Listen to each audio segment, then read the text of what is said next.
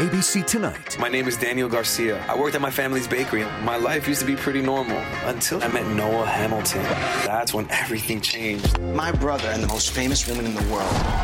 Sometimes two unlikely ingredients There's something about him. make the most amazing combination. I just want to make sure you know what you're signing up for. I know that my life can get pretty crazy. I think I could do a little crazy. The Baker and the Beauty series premiere tonight, 10 9 Central on ABC. Discover personally how the Word of God can affect a change in your life through the ministry of Bishop Dag Mills. Dag Mills is the founder of the Lighthouse Chapel International, a denomination with over 1,200 branches worldwide. He is a healing evangelist and the author of several best selling books. He is also the pastor of the First Love Church, a campus ministry with over 200 branches.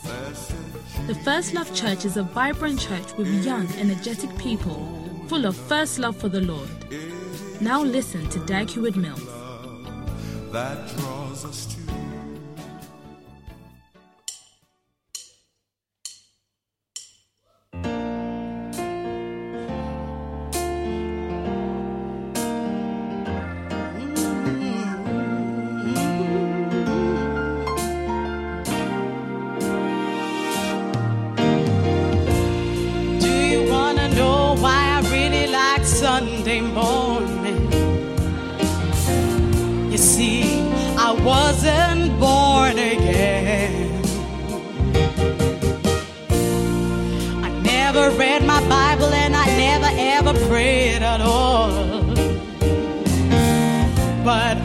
I was saved on a Sunday.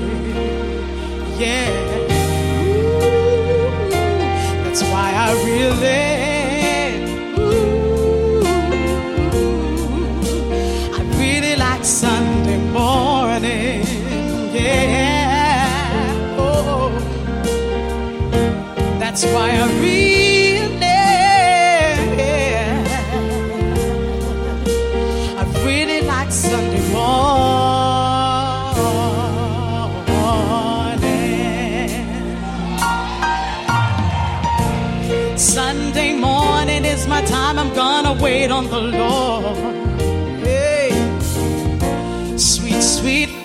with the Lord. Sunday morning is the time I'm gonna work for Jesus. Oh, I'm getting stronger in the Lord. Yeah. Ooh, That's why I really,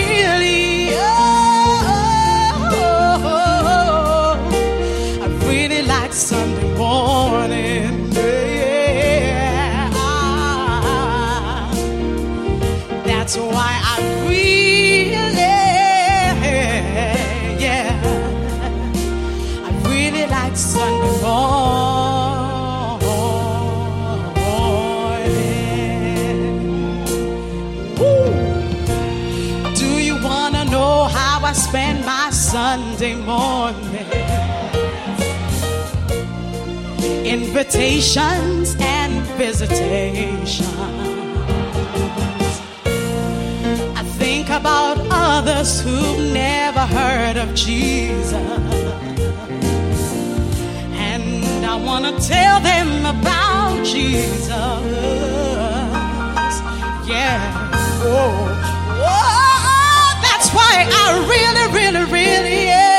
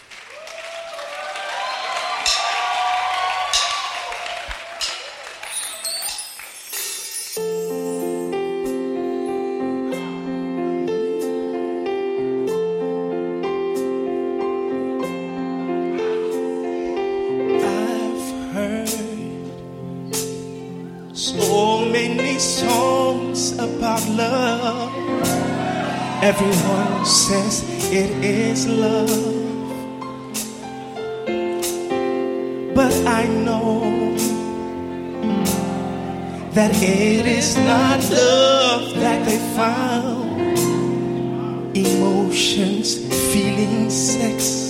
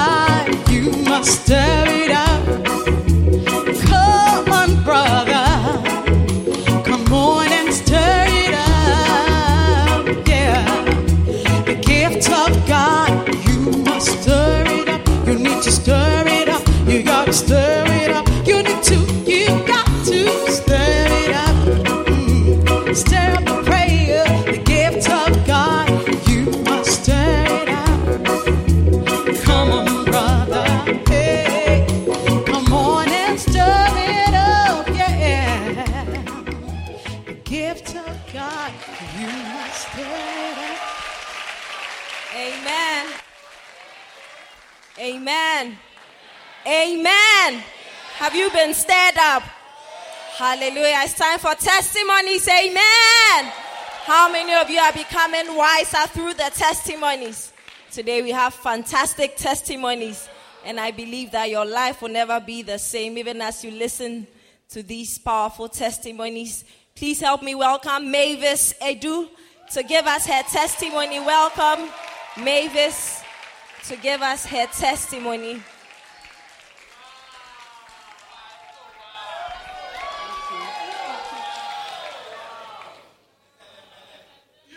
My name is Mavis. I'm a dancing star.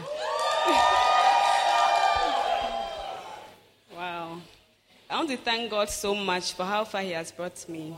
The fact that I'm standing here to give my testimony is just by His grace. My testimony is about my health. Um, last year, getting to December, I was experiencing something terrible whenever I danced. Um, um, after the first dance, the second one to the to the end of it, started experiencing fainting attacks. I, I feel like fainting at a point. Sometimes I feel like throwing up.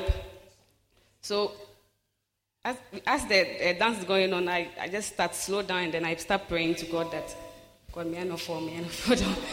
may I go through this dance successfully.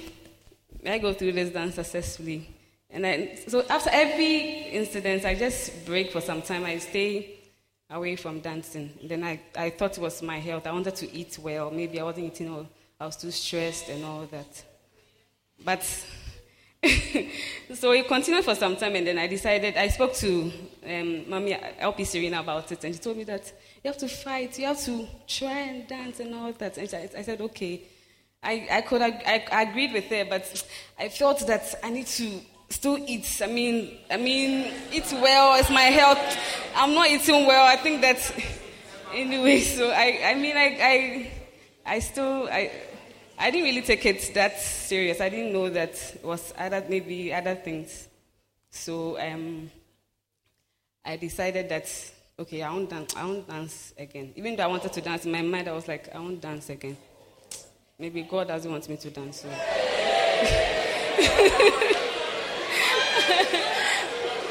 okay.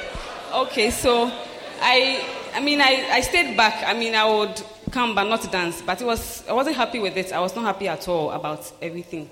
So I told at a point I was I told God that okay, please I want to dance again. Please help me. I want to help I want to dance again, so please help me.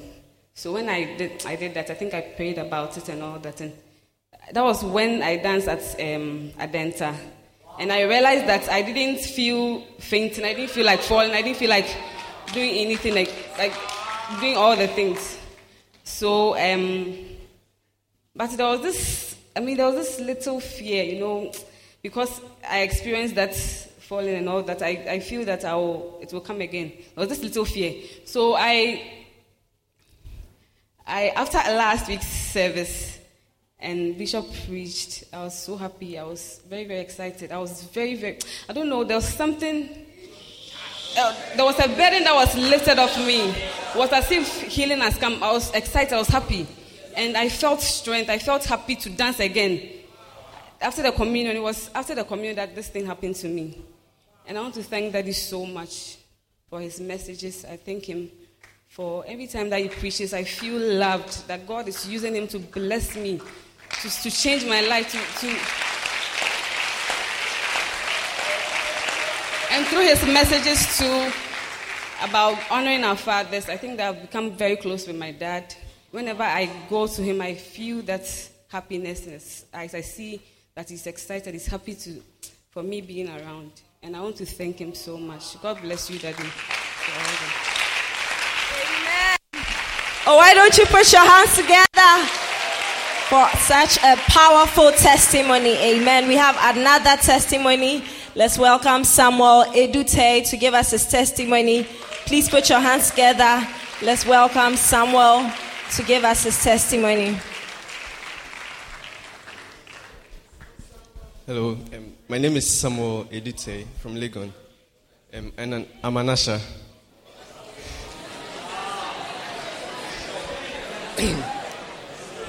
My testimony is about um, last week after the communion service. You see, for the last two weeks, last two weeks I had a very serious headache, serious one, serious one, and it it lasted for a whole week. Then last week when we were taking communion, um, Bishop said that any sickness that is in us, we are taking the blood let it out. Like I don't, I, I can't say the exact ways. I'm not good at quoting. Yes, but you you get the idea. Like uh-huh. so. so as Bishop said that, and I was praying in my mind. I was saying, no, I was saying it loud. I was praying that God, let this headache go. And that's one week, so I was suffering malaria. Too. like I was suffering from malaria. I was saying that, God, as I'm taking this communion, let it be my final medicine. And as I took the communion, my head vanished. And I didn't, I didn't realize that the headache had gone. Eh, it's okay, it's okay. Thank you. I didn't realize the headache had gone. When we were taking away the second offering, then I realized that I was not feeling the headache. I knocked my head several times. No headache. So I want to thank Bishop for talking more about the communion. You see, I didn't know much about the communion, but always Bishop was saying that communion was the blood is the life, Zoe, like that thing. So I just thank God for it. I just, Amen. Amen. Are you being blessed? We have another testimony. Let's welcome Esinam Kushito to give us a testimony. Please welcome Esinam.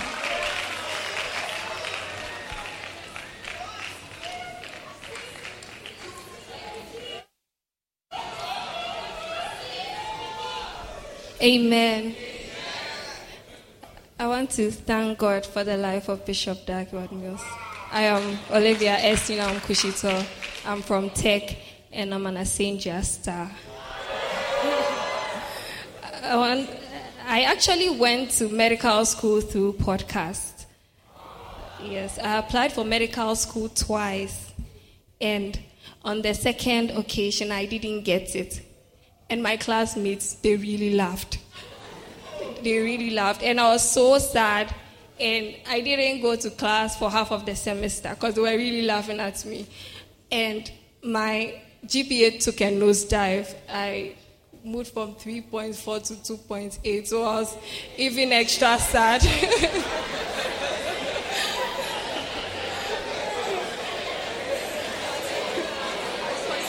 and then my mommy came when I was going to third year. She said that I should apply the third time, and I told her that, see, I'm not interested. So when I came to campus, I went to write my snow exams, and after that, Pastor Jima was asking me, Am I listening to the podcast? I had it, but I was not listening. And he was saying, I should go and listen, that he is preaching in UK, ISI. So I said, Okay, I'll listen. But somehow the next day, we're supposed to have practicals, and it didn't come on. So I decided to pray about this whole medical school business because me, I didn't want to appear on the internet, your name has come up and you didn't get again. So as I was lazily trying to pray about it, I fell asleep at a point. And when I woke up, Bishop was saying that um, sometimes God doesn't open a door to medical school in one place, but He opens a door to medical school in another place. So when I heard it, I went home and I went to take the money for the forms and I bought it and I applied for medical school. And this time I applied to Tech and UDS. I didn't apply to Legon again. yes, because it's another place. And then, so I, interestingly, that year there was no exam for medical in Tech. It was just interview, and even that it was a formality. And everyone who went got it was a very easy entry. And I realized that if I hadn't applied at that time, I couldn't have gone at all. And it's just because I was listening to the podcast. And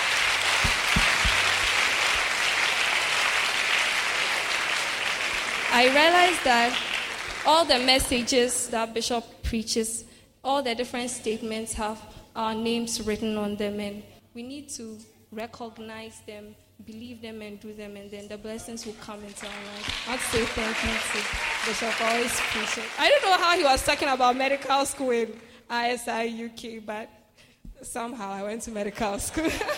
I want to thank the Lord very much. Man, what a powerful testimony. How many of you are blessed? Those who want to go to medical school, this is a testimony for you.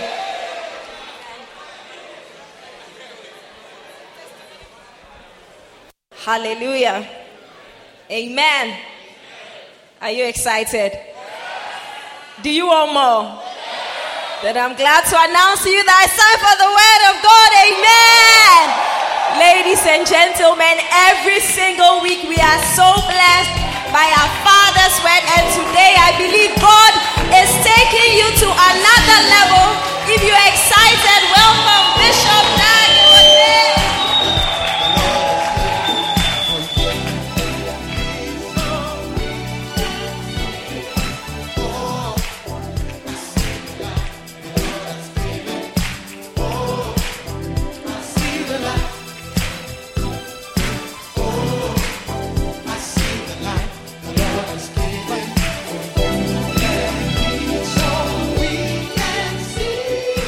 Hallelujah.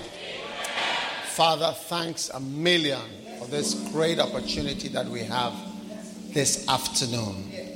Guide us by your great power in this moment.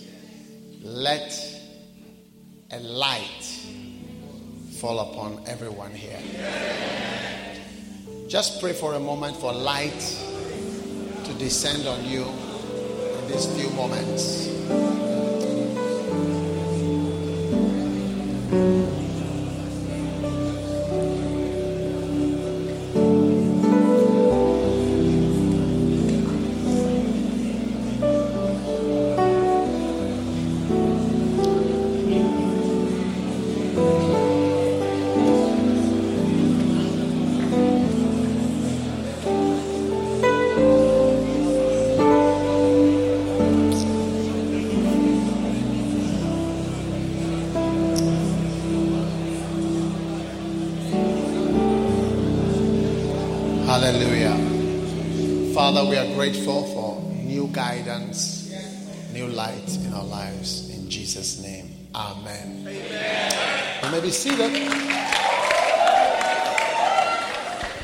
Very good.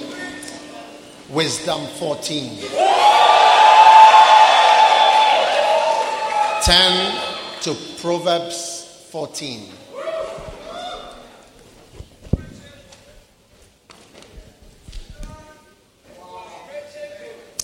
Verse 1. Every wise woman buildeth her house, but the foolish plucketh it down with her hands. All right? Every wise woman buildeth her house, but the foolish plucketh it down with her hands. Wise women are listening to me now.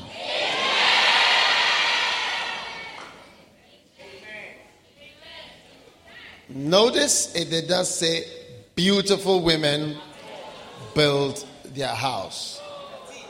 It says wise women. What is your house? Your house is your husband, your, your husband, your children, your home, and what where you live, the environment. All right? And the Bible is saying that a wise woman builds it up. Do you see? But a foolish one plucks it down with her hands.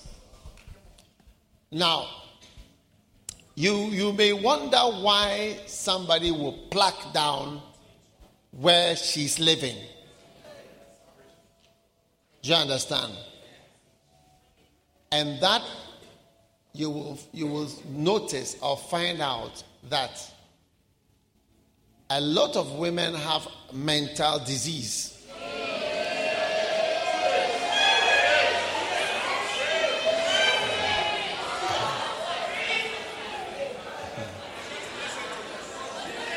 Yes.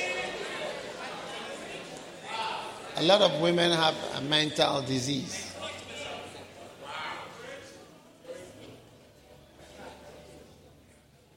Because a woman is a weaker vessel. And the vessel is not the spirit, it's the vessel, the body that is carrying the spirit is weaker.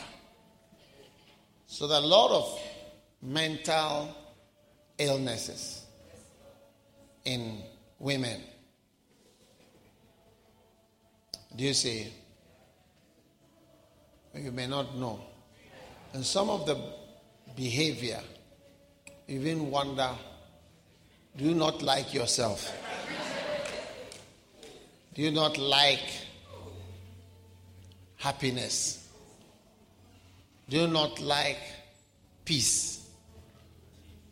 You even wonder what uh, what they are doing. You see, you may laugh at what I'm saying, but I'll give you some time to live, and you'll find out that a lot of people are not stable. And some of them have personality disorders, which are all psychiatric conditions.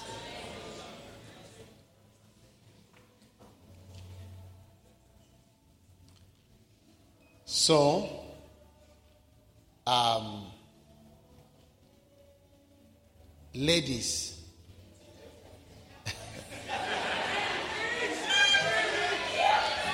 You need God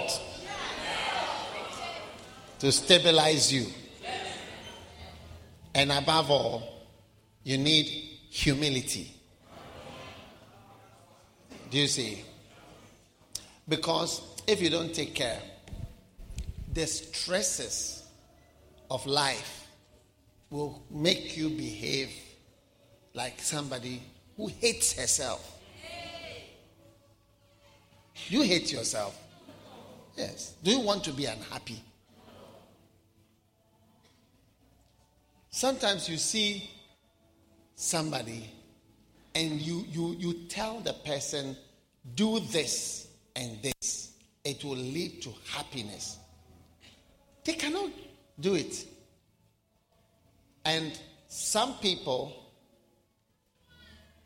are they are so prone to quarreling. You know, I wish all that I was saying wasn't true. I personally wish that all that I was saying wasn't true. I wish so.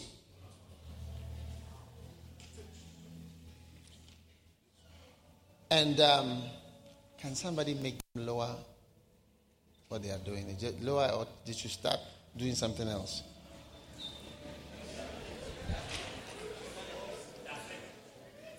The foolish plucketh it down with her hands. Foolish, oh, brings it down with her hands. Like she herself destroys her own happiness, her own home, her own joy, everything. They can't help themselves. You would think that when you are spoken to, you will get the revelation and you will just not do it. Yes.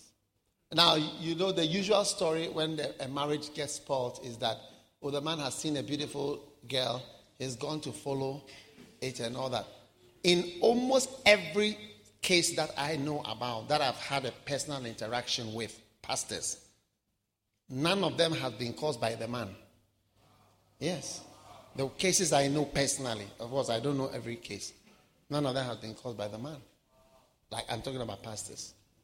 Like, serious, committed, devoted Christian. Because usually, you know, when you are a woman, you marry a man, it's the man who had the vision to be a pastor. And you tag, if you had married a bank manager, you would have been a bank manager's wife. Tell the truth. You need to be saying that you are also a co pastor or you are a co founder or you are nothing. I mean, that's a reality. You'd have been a bank manager's wife. You would have said, I'm a co pastor, I'm, a, I'm also this, I'm an apost- apostolic. Yeah. And you would also not go to the bank to cause confusion there.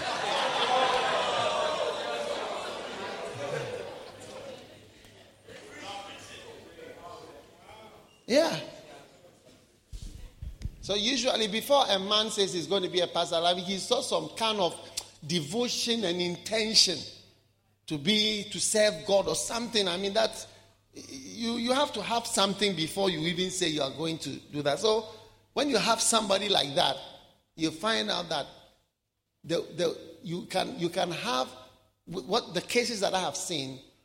Usually, it is it's the plucking. One pastor was telling me he, he said he told his wife and his son, "Talk to mommy." not to do that. Talk to mommy. Yeah, he was telling me.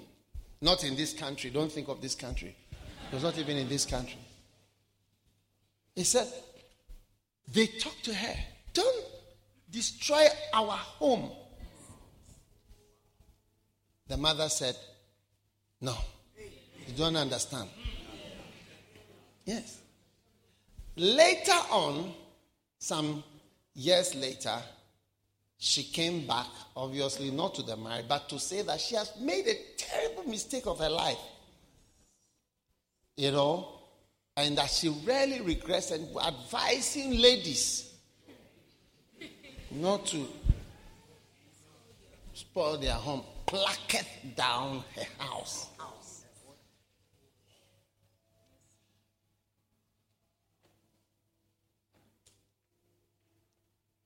And anytime you see what we call helpless behavior, the person cannot help themselves, you, you, you must start to think of mental.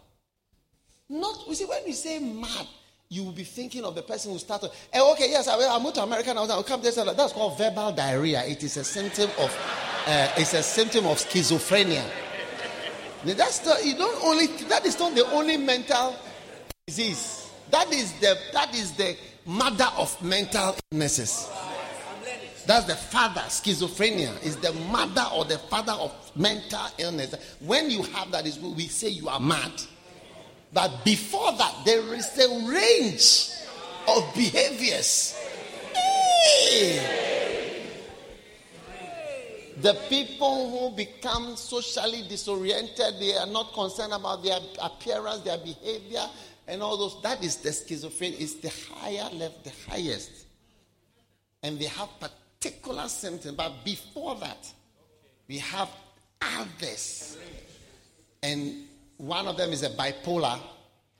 They are very nice normally, and then when it comes, they switch to another. It's two poles, like North Pole and South Pole. Yes. So that's why it's good to be in a relationship for a long time. So that you see if there are two poles anywhere.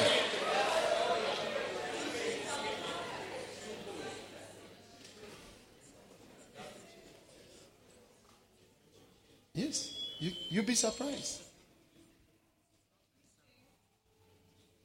I had a friend, he was a doctor, and his wife was always fighting with his mother.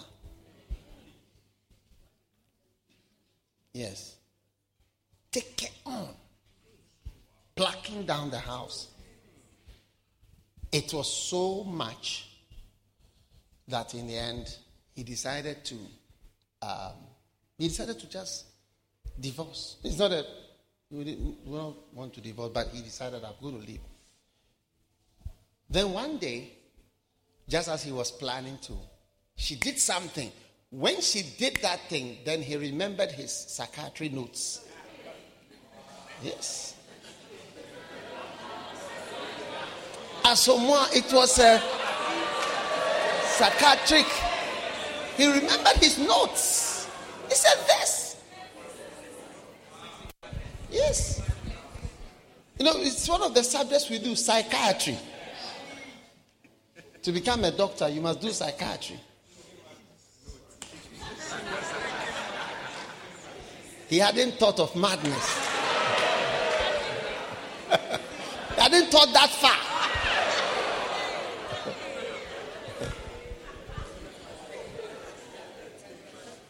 But when, when she did that thing, he remembered. It's because we medical school, we learn all these things. Then as you go along, you'll be seeing them one by one in real life. And then he knew, he knew that his wife was not well. He didn't divorce her. Yeah, he said, no, no. Because he was not, he had no intention, but he, she was actually forcing him. You know, there are some people actually force you to go. You, if you go into it, you'll find out it's not always somebody has seen a beautiful girl he's going. You see, that, that is just one line. It's like saying there's only one road to Accra. It, there are a lot of roads. Most of the times.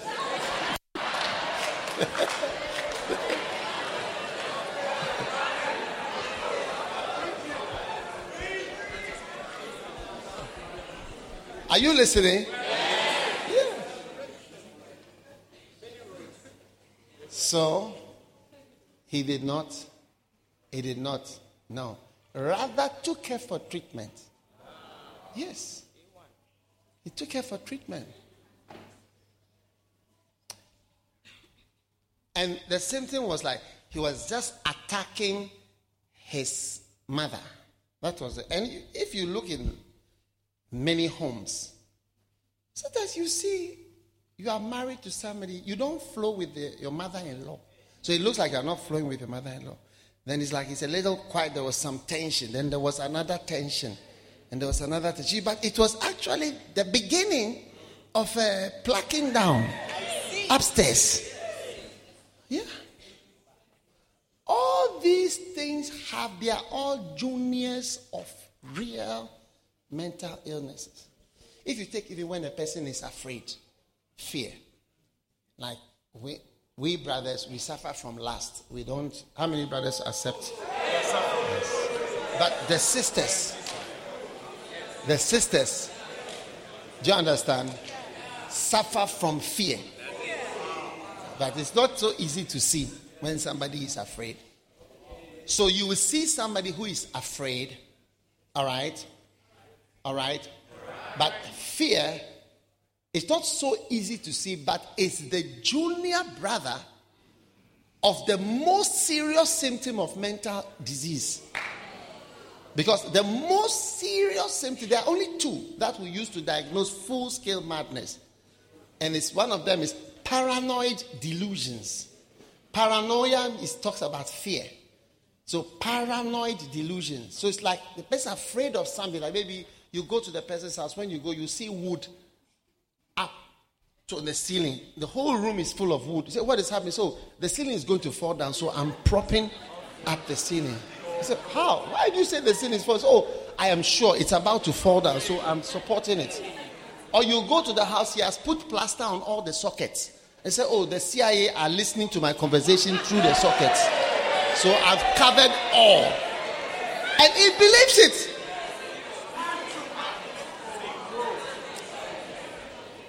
Do you understand? Yes.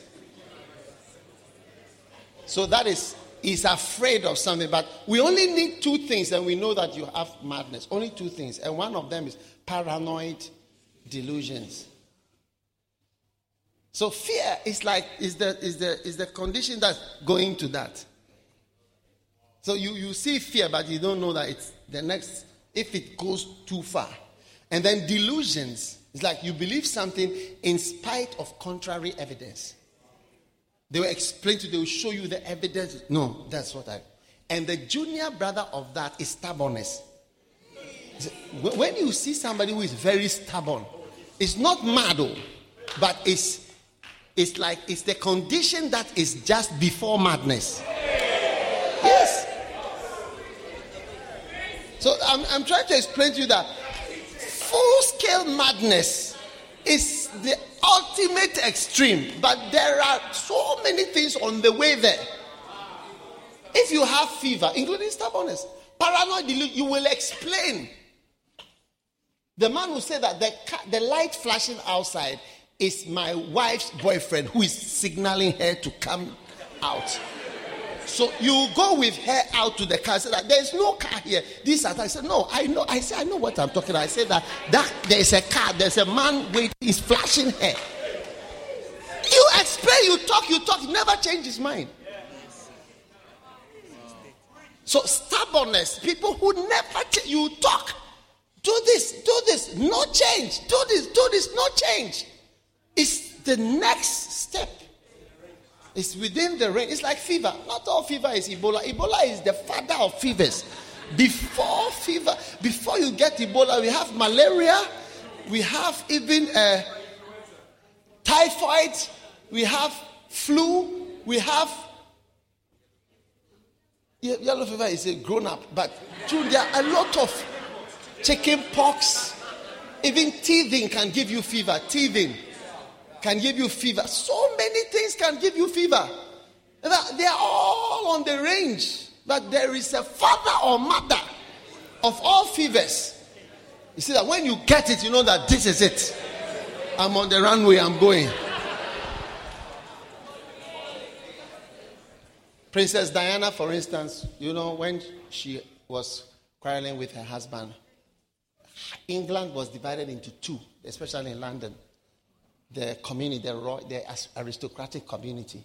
Half were on Prince Charles's side and half were on Princess Diana's side. Half of them thought that Prince Charles liked somebody, and half of them thought that she, Princess Diana was mad. And they even diagnosed her that he had personality disorder type 1. Yes.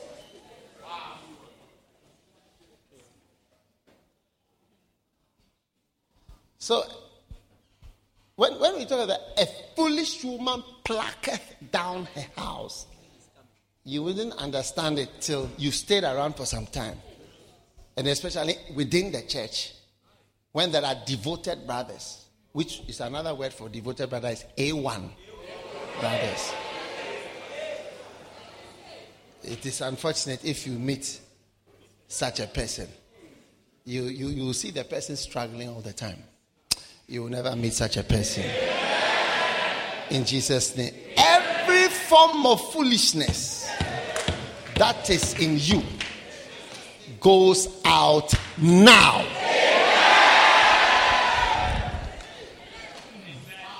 Proverbs 14, verse 2.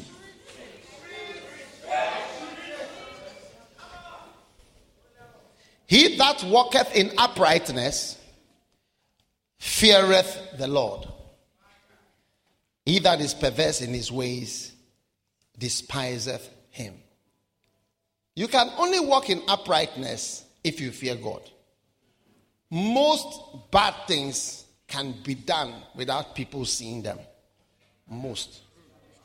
So it's only when you strongly fear the Lord that you can really stay upright because most of the bad things that are in the world can be done without people seeing them.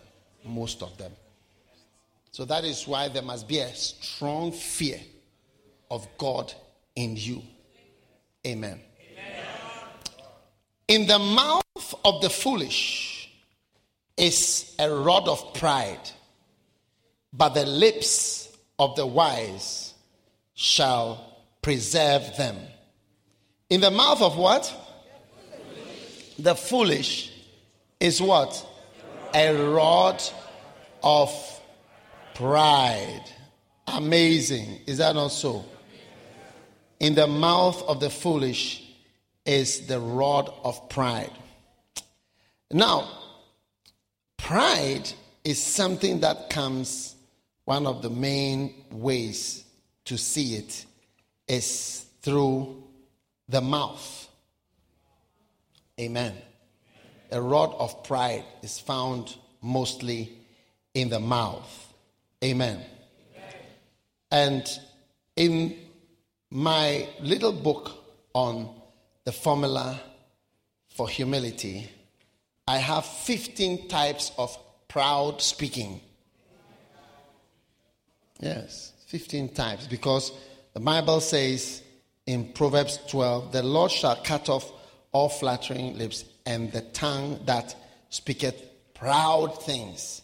And in the verse we are reading, Proverbs 14, verse 2, in the mouth of the foolish is a rod of pride.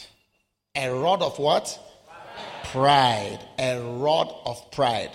So make sure that none of the 15 things, all right, are found in you, all right? One of them is, let me give you a few of them overconfident declarations. One pastor said to me, I'll show you church growth in six months.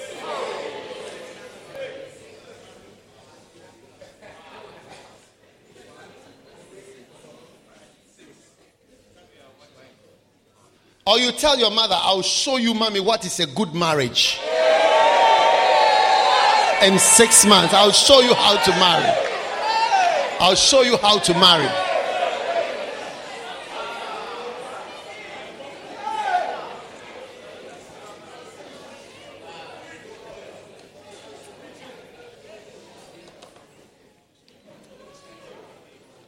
Amen. Pilate said to Jesus, Knowest thou not that I have power to crucify? And Jesus said, You don't have any power at all. Amen. Hallelujah. The next type of proud speaking is comments that forget about the grace of God. We were once having a pastor's meeting, and I was encouraging people to work for the Lord, and somebody also stood up and she was encouraging us that, look, let us work for the Lord and all that. Then one of the pastors stood up and said, Well, you, you are saying we should do this, we should do that, and all that. But you who are saying that you don't have a child and you don't have a husband, That is why you are telling us that we should come at this time, we should do at this time. And those of us who have families and so on, you can't just be saying to us to do this and do. Wow. He said it at the beginning. You don't have a child. Look, to have a child is by the grace of God. You may not know. And then to have a husband is by the grace of God. It's not by beauty that you marry. No, no, no, no, no, no. It's not by beauty. It's not as though I'm beautiful. I'm the, I'm the type that marries.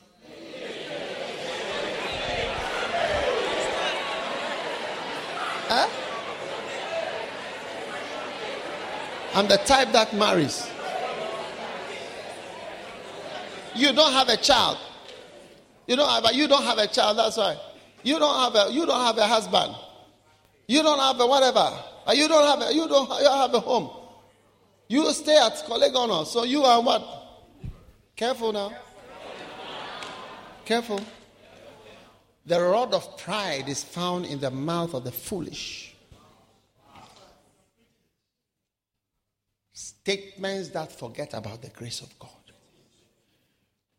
The next one are high sounding statements. High sounding statements. Yeah. High sounding. Like when you speak, you sound far above us.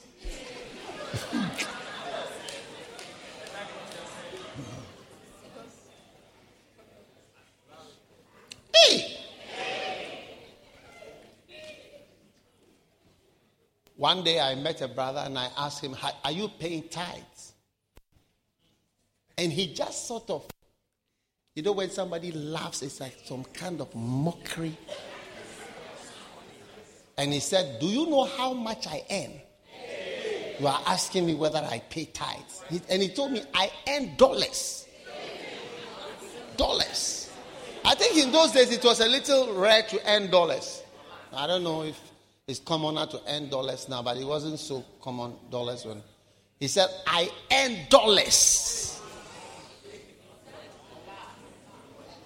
Watch out. It sounded, it sounded above, like higher than. Yes. Like we, we pastors, we are like nothing. You know how much I earn. Talking about tithes. It's like those who are down there who earn cedis. They, they can pay tax, but I earn dollar.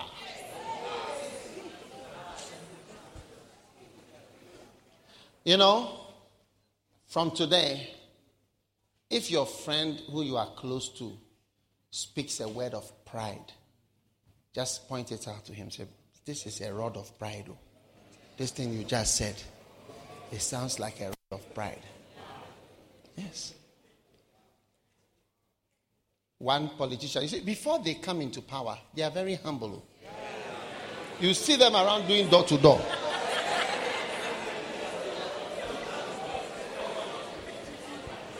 I remember one politician, he was doing the normal outreach and all that they normally do. When he got into power, and some pastors wanted to see him, he just made a call.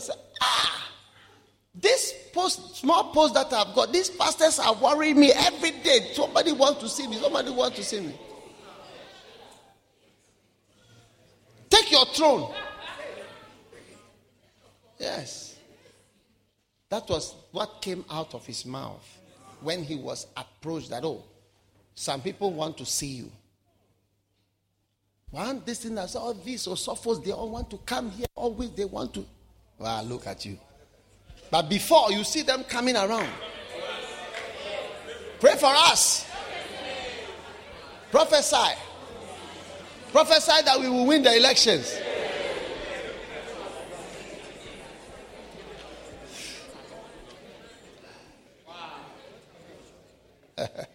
One politician came to see me in my office. I told him, You will lose. I said, You will lose.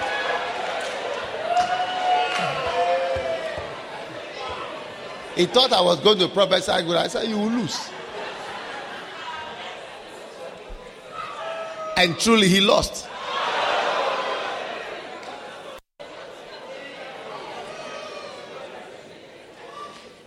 Beware of casual prophets. When I'm prophesying, I rarely say that, say the Lord. I, I heard it some years ago from somebody. I don't know whether it was Kenneth Hagin. He, you hardly hear him say, That says the Lord when he's prophesying. You, you not hear say, That says the Lord, shake, stamp, anything. Just. Where's my towel?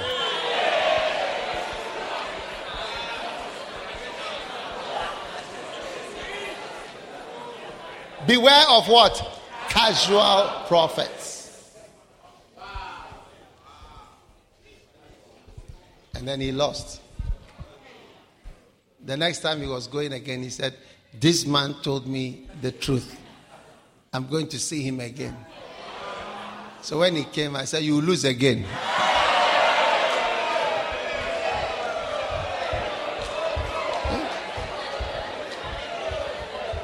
But I, I explained to him why he will lose. I said, You will lose. Beware of casual. And he lost.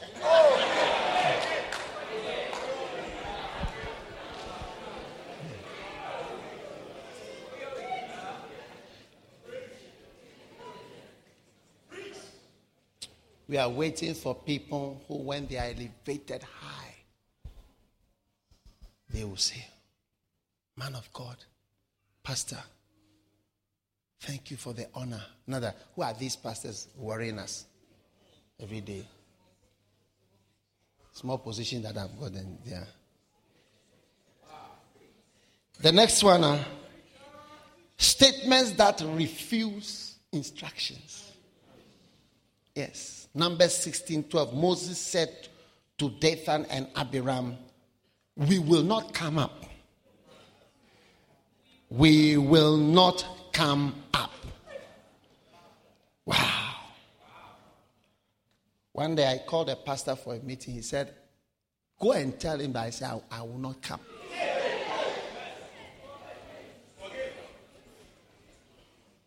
And the pastor I sent said, What are you saying? He said, I'm saying what I'm saying. Go and tell. Then the brother said, You are bringing a beast. To. And he said, I'm not bringing a beast. I'm bringing a dinosaur to the church.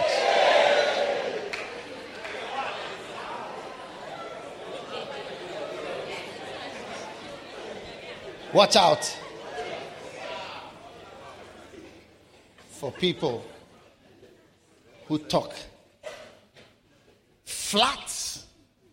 They are rebuking you. Yes, we will not come. Look, all these things exist. If you live a little longer, none of my stories, I'm not imagining, you know. Each one is what I've seen it before. We will not come. He said, I will not come. I will not come. And it's in number 16. They said, We won't come. Tell Moses, said, We will not come. Why? Why? Are you God?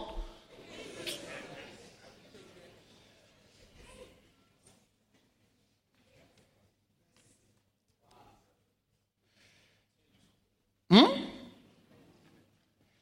One day we were having um, what do you call this thing?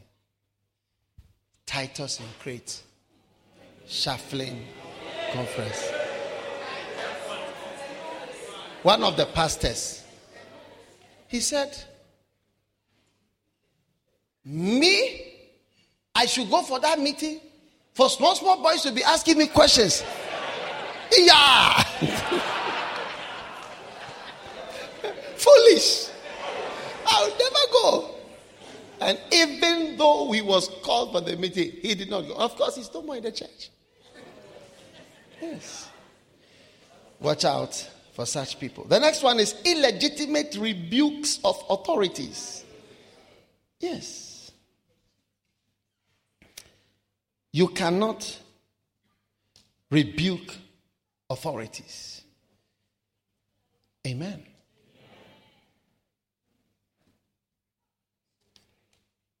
Those of you who rebuke fathers, you, you don't know how to be a father.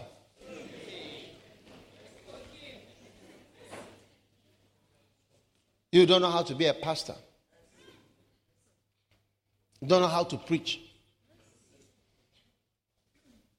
You don't know this. Please, oh. One day I was sitting the lady, she was I mean, like she was really facing her mother. I was saying that, but you haven't even got a beloved, though. Before you marry, and we'll see how your marriage will be. Yeah, mommy doesn't treat daddy well. I don't know why this and. What you know, that's not how to be a wife. And you know, I say, hey.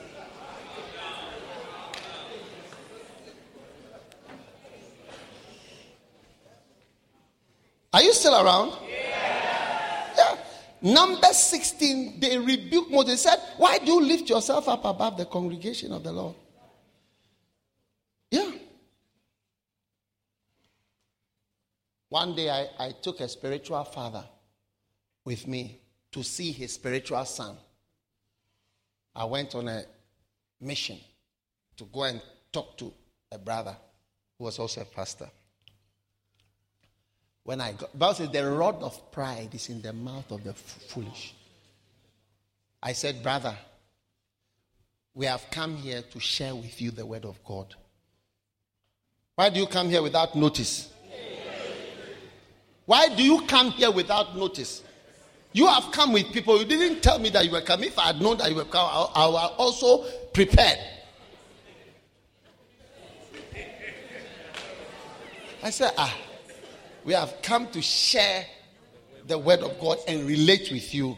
No, no, no, no, no. You don't come like that.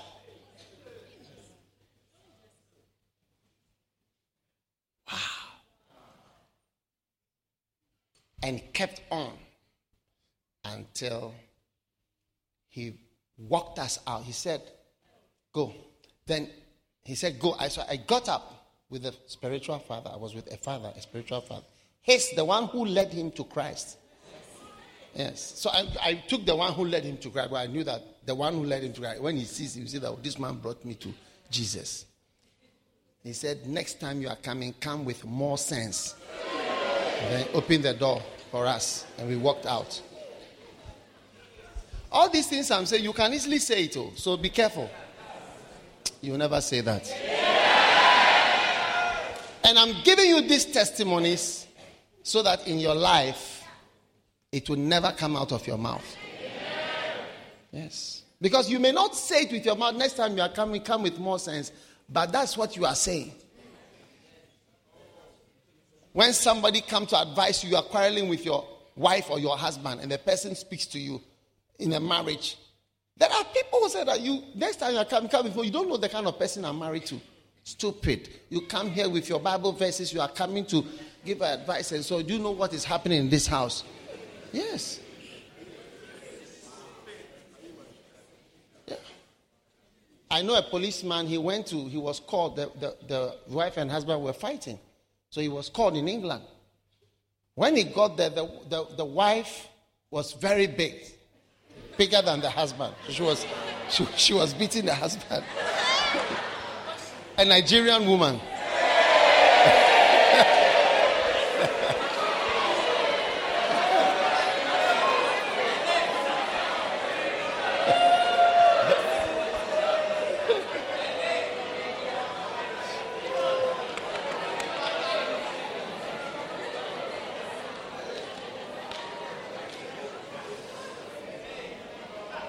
Quiet. So when the policeman got there humbly, said, Oh, I've received a call. The woman looked at him and said, The first word was idiot. idiot. What do you know about marriage? She asked the policeman, What do you know about marriage?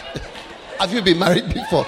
Stupid idiot. Get out of this house. What do you know before? Then the policeman pressed, there's an alarm button. He pressed. That means that any policeman in the area should come to save him. Yes, for backup.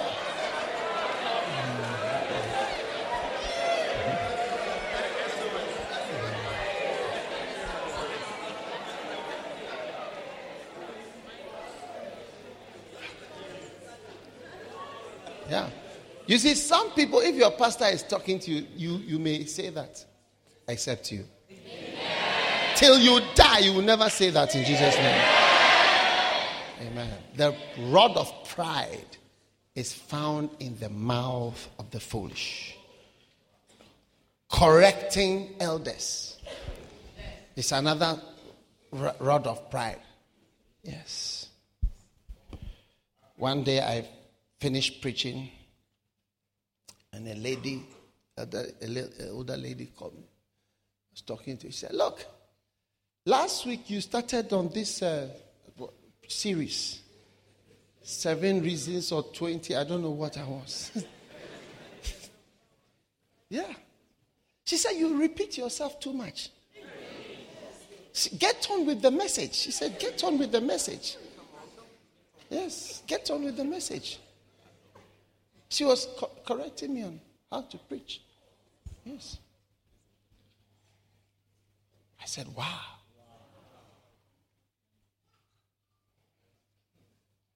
She has not got even one member of a church. No, even a house help she does not have. She cannot even keep a house help or a driver, anybody in her house. Not even one person will stay with her. At a very old age, even. Nobody can stay. Yes. And I'm teaching people. I saw them last week. When I come to preach to them this week, I see that half of them didn't come last week. They are also half have come. So I've decided to go over so that I can get everybody into the whatever. And you are called. We said, get on with the. Me- Listen, last week you were on number six. You went back and so on, and you don't have whatever. So hurry. Hey. I couldn't say anything because she was an elderly, elderly woman. I also don't have to correct her. But in the church, it's not my age. I don't, I don't have to be older than you before I be your pastor. When you go to the hospital, do you ask the, the doctor's age.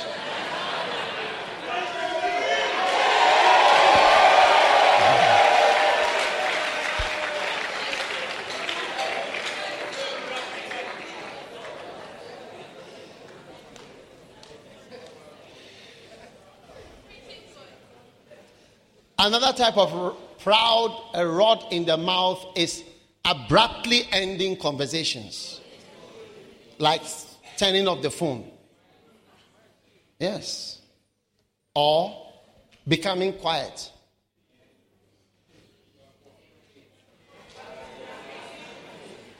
I was talking to somebody even this afternoon. I asked her a question. Then she was just, just, just staring at me. I said, I don't have time, you know. Then she asked me my question back to me. Yeah. You see the, the, the rod of pride and the foolishness to plug down your house. As I was, I was just asking, what are the things to do to build your house up? And looking at me, what are the things you, you think are the things that should be done? Yeah. One time I was talking to a brother. He had a vision. If I tell you his the vision that he had now, if I tell you the vision, everybody here will shout the meaning of the vision. He had a dream or a vision. If I tell you the, the vision now, it, it 99.9 out of 100 will get it right. Because, and that's why I'm not going to say it, because it's so clear. But when he had the I asked him, What is the meaning of the, the dream? And he said another meaning. I couldn't believe my ears. And you see, it, it is so clear that I don't want to tell you the dream. But when I say, you all shout a particular name. Yes, you shout a particular name. Like if I describe a vision, I say, going up a mountain as an old man with your son, only son. What would you shout? Exactly. So he had a dream that it can only be one person in the whole Bible. And there are not many people like that.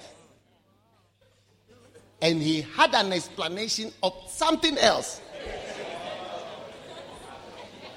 As I was explaining to him that the dream that you've had, it can only be that you are going to behave like this person. He just ended the conversation. Ask him, hey, hello? Are you on the phone? Hello? Hello? Yes? I said, I'm explaining to you. Will you not answer? I don't have. I, you didn't say. He said, then the next, can I call you later, please? That was it. Obviously, these people are not in the church anymore. But pride comes before you destroy yourself.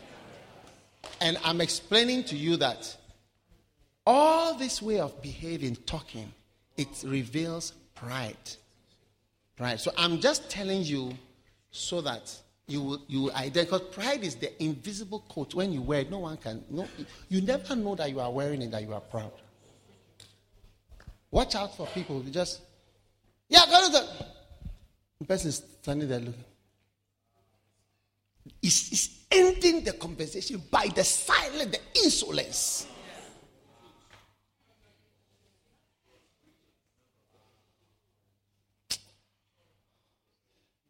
Is there anybody here who has behaved like that before? Your hand must be going up so that you receive forgiveness. You are delivered in Jesus' name. Declarations of sufficiency. One pastor, I went to see him for negotiated settlement of peace. He said to me, I don't need you. I, these are his English words. The things he said were so fantastic. When I left the house, I took paper and pen and I wrote down the things I heard because I have not heard some before. he said, I don't need you. Hey! And, and he went on and said, And you don't need me. I don't need you, and you don't need me. Yes, but it's not true. We need one another. So you may not be saying it in your head. I don't need this church. I don't need this pastor.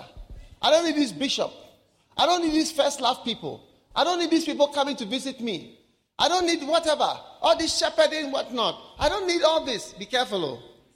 The, the, the, the rod of pride is in the mouth of the fool. You need. You need.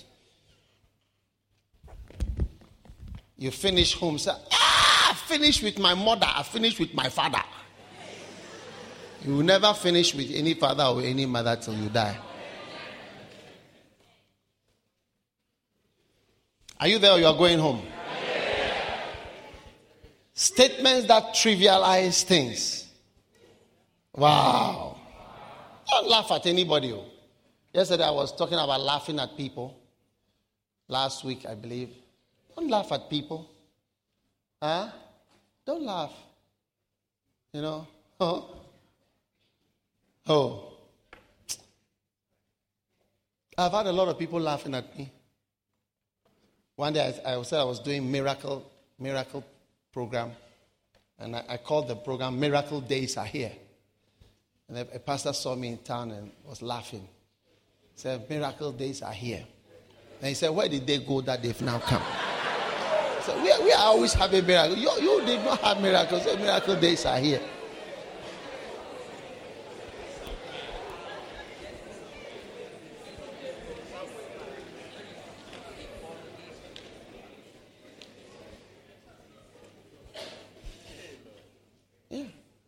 Watch out for people who have this way of speaking. Have you met people with sharp, sharp words?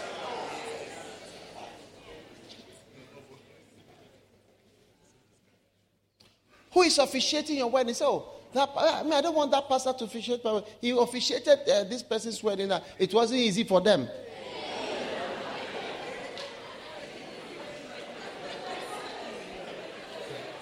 I, I can't say the exact thing that he said can't say the exact words that he said.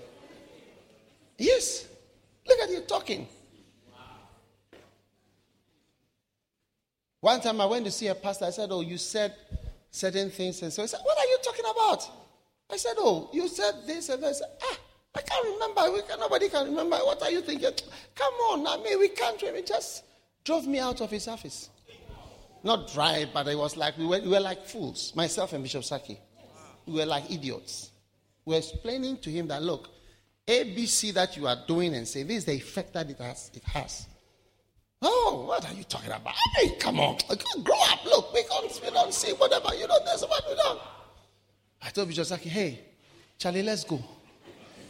There's nothing here. Yeah. Don't laugh at people. Though. One day, a church, a pastor fell into sin, and the church divided into I don't know how many pieces. And the, some of the members came to another church. And one day the pastor got up and said, Hey, all those of you who came from that fallen pastor's church, stand up. You need, you need cleansing from the, the sins of your pastor. On Sunday, and he made them stand up in a big church. They stood up for cleansing.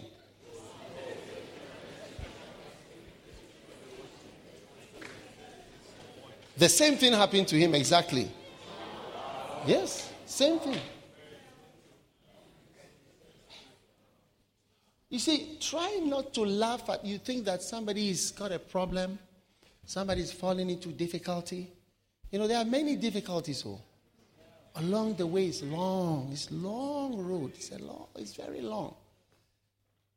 It's very long. Somebody has divorced. You are mocking the. Pe- Look, you know the old saying: if you, your, you see your friend's beard is burning, go and fetch water and keep it in case yours also catches fire, isn't it? Yes. As you get older, you stop laughing at things. When you see something, you know that you are one. Any bad thing that happens, you, you, you immediately know that hmm, this one can easily be happening to me without uh, me realizing. So, proud speaking is the rod of pride is found in the mouth of a fool.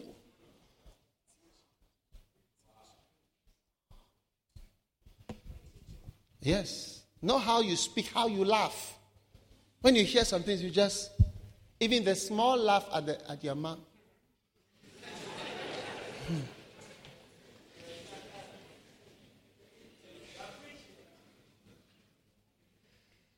Wow. One day, a brother had a church of about 40 members. And um, some people wanted to see him. He said, If you want to talk to me, talk to my wife. No, you'd have thought that he has 4,000 members. At first, it's not 4,000 members, it was 40 members. Talk to my wife or my, sec- or my secretary. One, my, my, my ADC. Do you know ADC? Aide de camp. Yeah.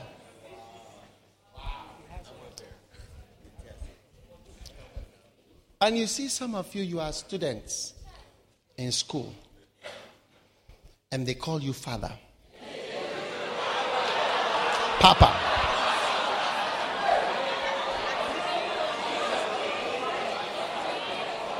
And you receive it too. When they say Papa, you receive it. Or they call you Daddy.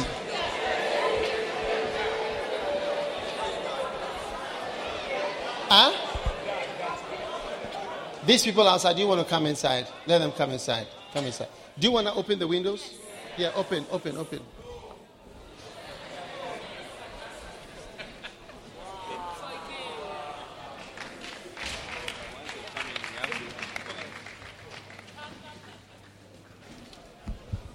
Open the open the windows, open the doors. Hey, we are suffering in the room.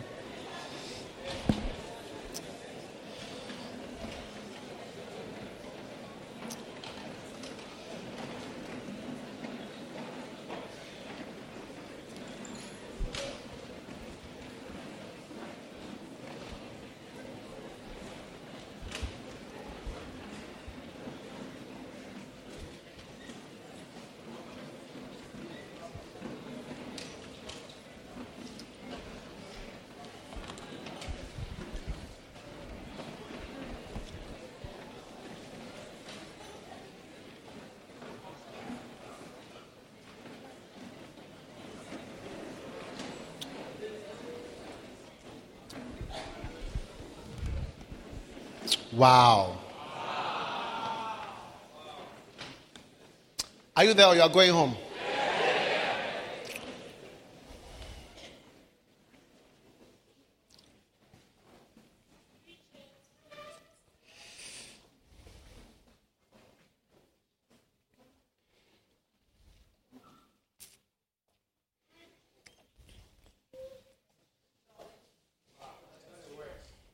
I'm talking about the rod of pride. Yeah. Watch out. Laughing at people. Statement that mock and laugh at people. Yes. You got to be careful. Amen.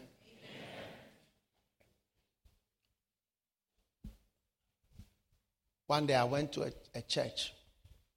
It was a beautiful church. I visited a bookshop. Bookshop was very nice. I bought books, bought a couple of books. When I was leaving, the pastors of the church, the, the mega men of God, they came around and they were very nice with me and walked around with me for a few minutes. So when I was leaving, they said, Oh, why don't you just pray? I said, Why not? What a blessing. So I prayed. Now, I'd been reading uh, Rick Joyner's book, and I was really blessed with a message I, I heard about the mantle of humility. So I decided to pray for, prayed, and I also prayed for them to be blessed with humility.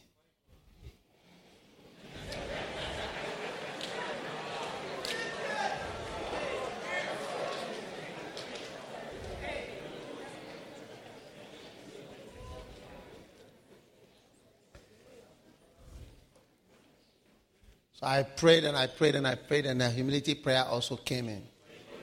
When I said amen, they didn't even say amen. They look at me and they say, Ah, why do you pray for us for humility? Do you think we are proud? Who do you think you are? Why do you think that we, we need humility? Why do you say that we should pray for humility, that we whatever and so on? You think, you think that we are proud? I mean, they just took me on, standing face to face like that. I said, Oh, no, it's not that I. It was like a blessing. I mean, it's like it's a good thing. The next time I heard of they were in prison. Yes. The next time I heard they were in prison. Prison, prison. They were prison. Yes. A real prison. Yeah. So you, you, you've got to be careful. And you see, as brethren, you can only share with each other. Charlie, the thing where you said is pride, is pride. Oh. The way you laugh at uh, Debo when he was dancing. Like some of the laughter is just friendliness, but that one was a bit some way. Yeah. Oh, the way you are laughing at the girl. So no, you are making fun. Of so, Charlie, girl, you know fine. Oh, how do you mean by no fine? Do you see? No, all through your life, you hear words coming out of people's mouth. You you must be very big to speak like this.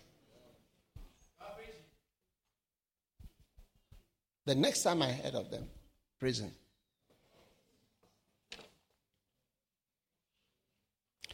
One day I went, the next one is declarations of personal achievements and greatness. Personal achievements and greatness. Wow. I went to a shop to buy something and I asked the lady, Do you believe in God? She just put the thing on the, the top was glass. Just put it on. I believe in myself. I believe in myself. Wow. I believe in myself. Wow. You believe in yourself.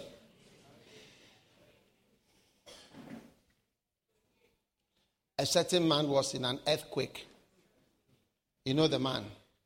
He fell, the building collapsed, and he was under. Three days later, he was found. They thought he, everybody was dead, but when he came out, when they did the underground, they got him alive. They took him to hospital and he recovered. So I think CNN or one of them came to interview him. Sir, we see that you were able to survive under the earthquake for three days and nights. How were you able to do it? And the man said, I am a man of strong willpower. When he said, Look, he said, when I decide to do something, I, I, I do it. Most of the times, when I decide, I do it.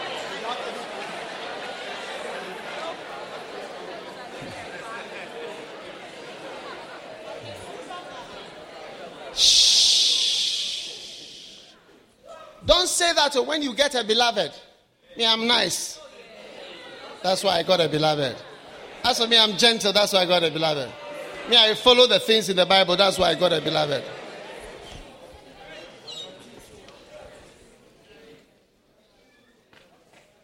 They interviewed his wife. They said, Madam, your husband was able to survive under the earthquake for three and a half days. Do you have anything to say? Well, all I want to say about my husband, I've, I've been married to him for 39 years.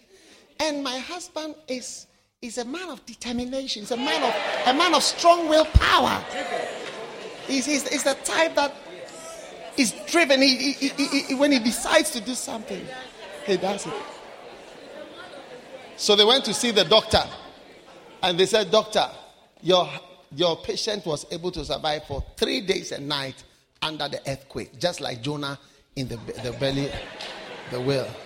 Do you have any comment? And the doctor said, My patient is resilient. He's a man of determination and a man of strong willpower. Now, eight days after the interview, eight days after, he was there when he suddenly had a heart attack and died. Where was the strong willpower? Where was the determination? Where was the resilience? When God does something for you, give him the glory and stop talking proudly.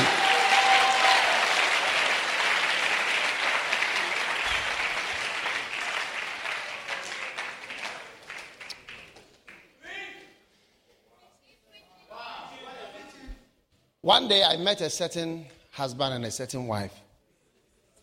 And uh, the wife was very stiff. And the husband was very agitated. So I was counseling them. Then at a point I stopped and I turned to the wife and I asked a question. I said, Do you think that your husband, and even some of us here are making too much of a case of the fact that you are privileged to marry him. Do you understand the question? Like, it's like, all this, like, oh, you are blessed to have got him as your husband. You are blessed that he's your husband. You are blessed that, like, we are saying it too much. And her response was, this was her response.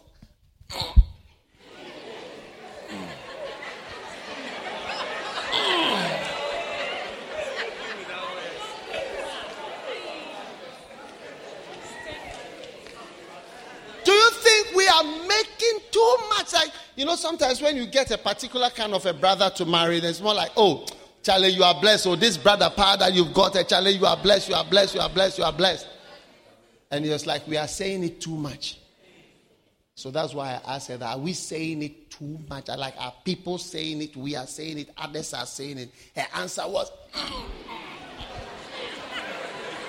what does it mean? What is the meaning of that answer?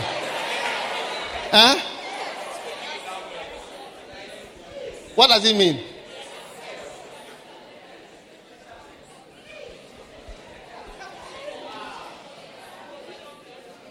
Number 14, declarations of rigidity and unmovability.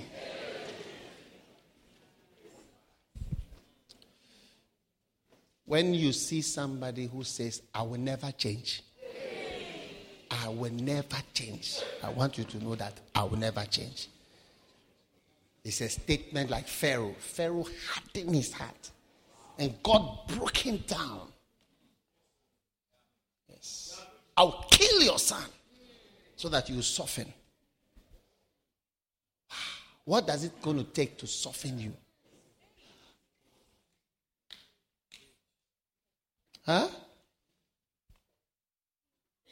May you be flowing. How many are going to be flowing? Are you worried about what I'm preaching? Does it worry you?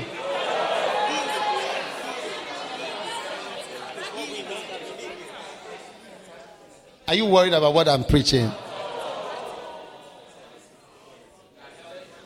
One day I preached about being born again.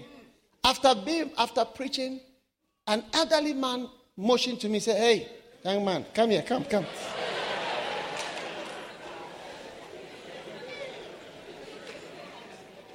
So I went to see him. I stood. I was wearing my suit. He was also wearing a suit. And he said, Young man, let me tell you something. I am an Anglican and I will never change. He said, I am not born again and I will never be born again. And he said, I want you to know that I will never change and I will never be born again. I said, Sir, yes, sir.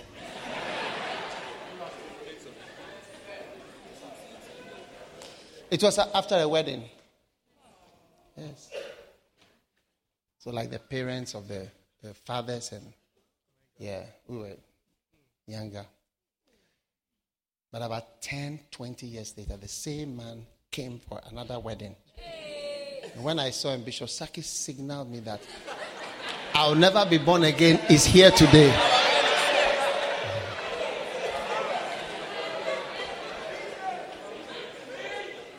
So this time I said, I'm going for it again. And I preached as usual. And when I did the altar call, I said, anybody here, you want to be born again, lift up your hand. And when I saw, I'll never change, I'll never be born again, lifted up his hand and gave his life to Jesus. Hallelujah! So even I'll never be born again, changed. How much more you? Stubbornness is a very dangerous, it's like madness at a point. Everybody go home and ask your parents, Mommy, am I stubborn? Daddy, am I stubborn? Go and ask them. When they ask you why, I say, My pastor said I should ask you. And if they say yes, ask them to pray for you. Yes. You know, one day I, I, I was with a pastor somewhere and he saw one of the young people in the First Love Church. And he said, Hey, this guy is a very stubborn boy. I knew him when he was young, younger than now. And when I heard that, I said, No, that's a very bad, that's a very bad uh, word. So I want you to go home and ask them, please, am I stubborn? Mommy, am I stubborn? Yeah. And let's see what they say. If they say you are stubborn, accept it and say, Expunge. Check the meaning of the word expunge. It's going out of you in Jesus' name. Check expunge. What does it mean? Expunge. Check your dictionary quickly. What does it mean? Remove by erasing or Cross it out. Erase. Strike out. Blot out mark for deletion, wipe out, obliterate, exterminate, annihilate. Hey! Back to Proverbs 14.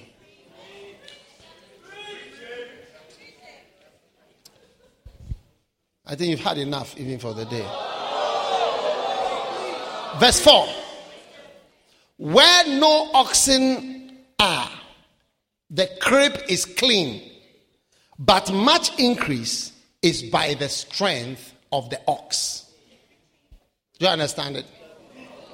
Where no oxen are, the crib is clean, but much increase is by the strength of the ox. Now, when there are no oxen, you don't have oxen, okay? Everything is clean. The crib, the manger, the stable, where you keep them. is clean. Okay? But if you have oxen, by the oxen, much strength, there is much strength and much increase by the oxen. So sometimes there are things that have two effects. One is very good, but it has side effects. Do you see? Like if you have oxen, wow, all these problems. But with it, there is much strength, increase. Okay? There's a lot of things like that in the world. Do you understand? Shall I say it again? I'm explaining. It's like if there are oxen, cow, an ox is a cow. It's a cow that is used for plowing or something. I don't think the meat is nice, but ox. If you have it, there's dirt everywhere. If you don't have it, it's clean. But if you have an ox, there's much increase. So the increase goes along with dirtiness and certain problems. Okay? So there are many things in the world like that. For instance, a beloved. Where there is no beloved, the crib is clean.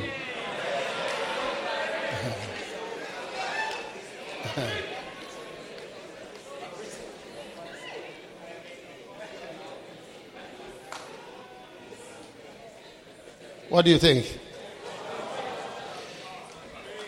But much increase is by the strength of the marriage is like that too. There's no marriage. There will be no quarrel.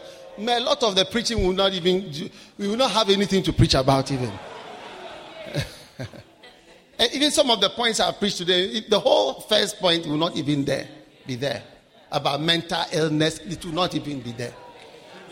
The crib is clean, everything is perfect.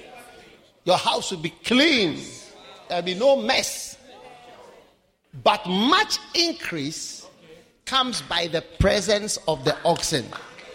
So, if you are looking at the debt, and that is the foolishness of some people, it's like you're only complaining, and ah, this man doesn't do anything. Does it?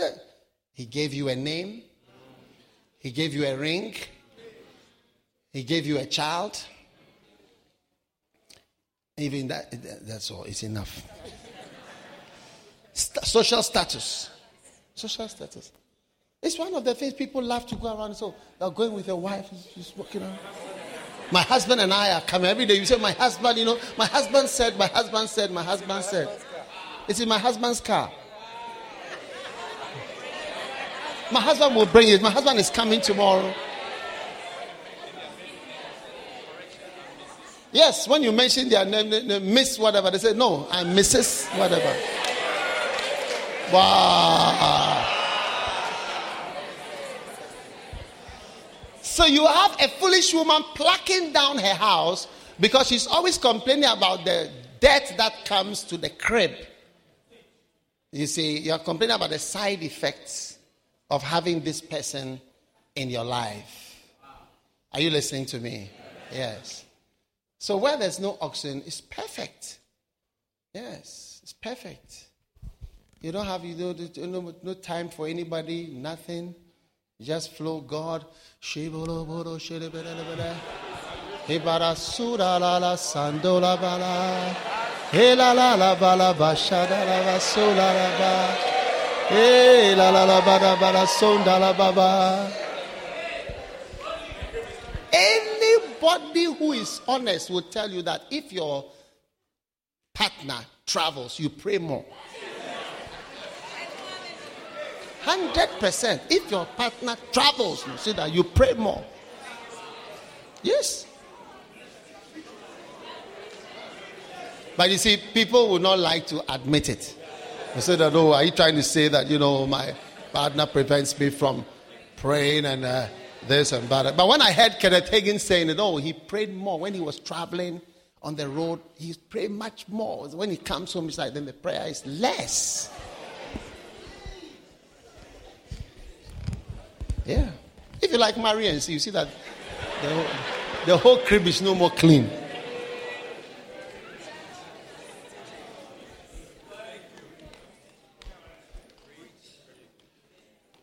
Even beloved doses.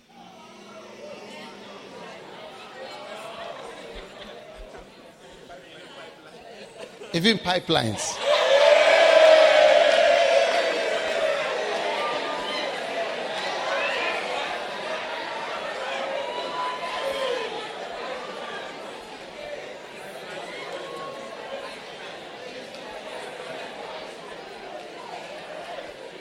All right? So, stop complaining. If you are super melancholic, those people are very melancholic. Why have you put your towel here? Why have you put the? Why do you squeeze the toothpaste from the middle? Why do you not scoop it from the from the bottom? Why have you used the other water? Water? Why have you done this?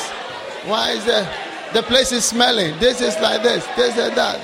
Nya nya nya nya nya nya nya nya. Listen, where there are no oxen, the crib is clean. But with the oxen, much increase. Much increase. Because two are better than one. Yes. Much increase is by the strength of the ox. Curtis.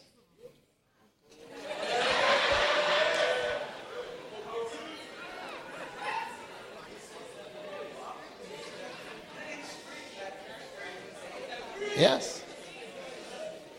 Are you with me? Yeah. So that is how bilavadosis is. That's how marriage is.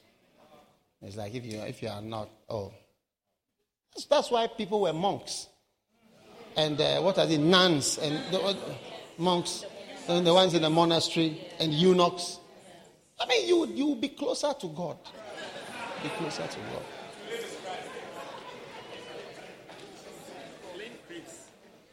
But much strength.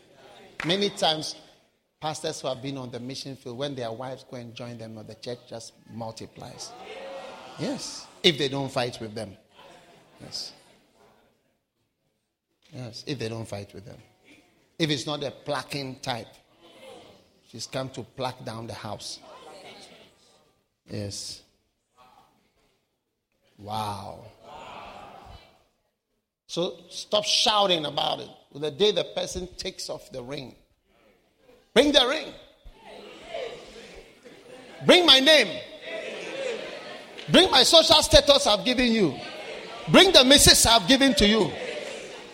Bring this, my sperms back.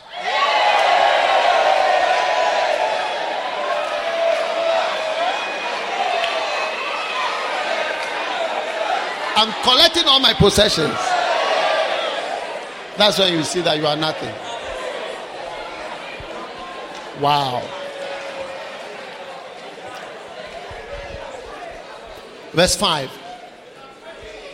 A faithful witness will not lie, but a false witness will utter lies. Verse 6 A scorner seeketh wisdom and findeth it not. Look, anything you mock, you can't learn from it. You can't learn from somebody you laugh at. You can't learn from somebody you mock at.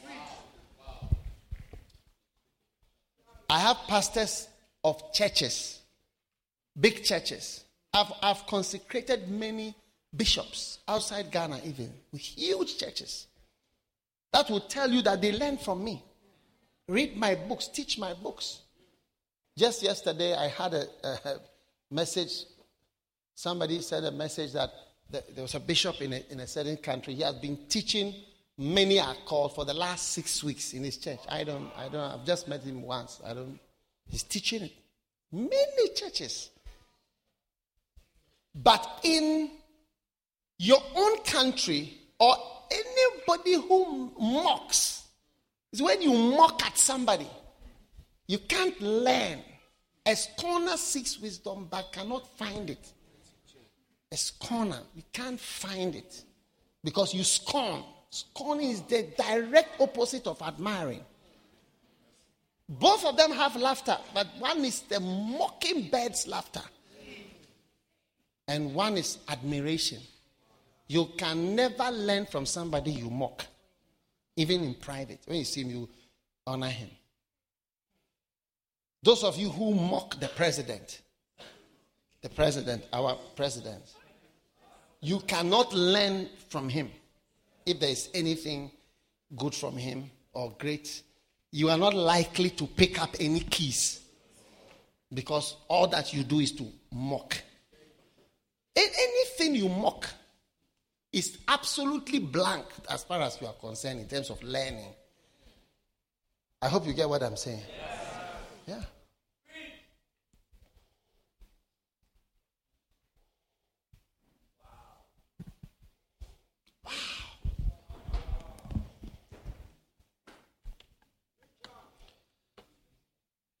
But knowledge is easy to him that understandeth. Let's go on because there are some more verses there. Go from the presence of a foolish man when thou perceivest not in him the lips of knowledge. The presence, the presence, the presence of a foolish man. The wisdom of the prudent is to understand his way. Now, you notice the word understand is, is going to occur many times, and I hope that before it ends, I will explain what it means. Fools make a mock at sin. Now, the wisdom of the prudent is to understand his way. You see, wisdom is prudence. Wise person either overcomes problems or avoids problems. A prudent man sees the evil ahead and keeps himself. So a prudent man understands what is happening and knows this is what is going to happen. All right? Watch out. Fools make a mock at sin, but the righteous, among the righteous, there is favor. Verse 10 The heart knoweth his own bitterness and the stranger does not intermeddle his joy. The house of the wicked shall be overthrown, but the tabernacle of the upright shall flourish. Verse 12. It's the same verse in Proverbs 16:25 is there is a way that seems right unto a man, but the end thereof are the ways of death. There is a way that seems right. How many are realized that you've often seen a way that seems right? Yeah, there's a way that seems right. Most of the times, you see, it seems right. But the end of the way is that it is not working.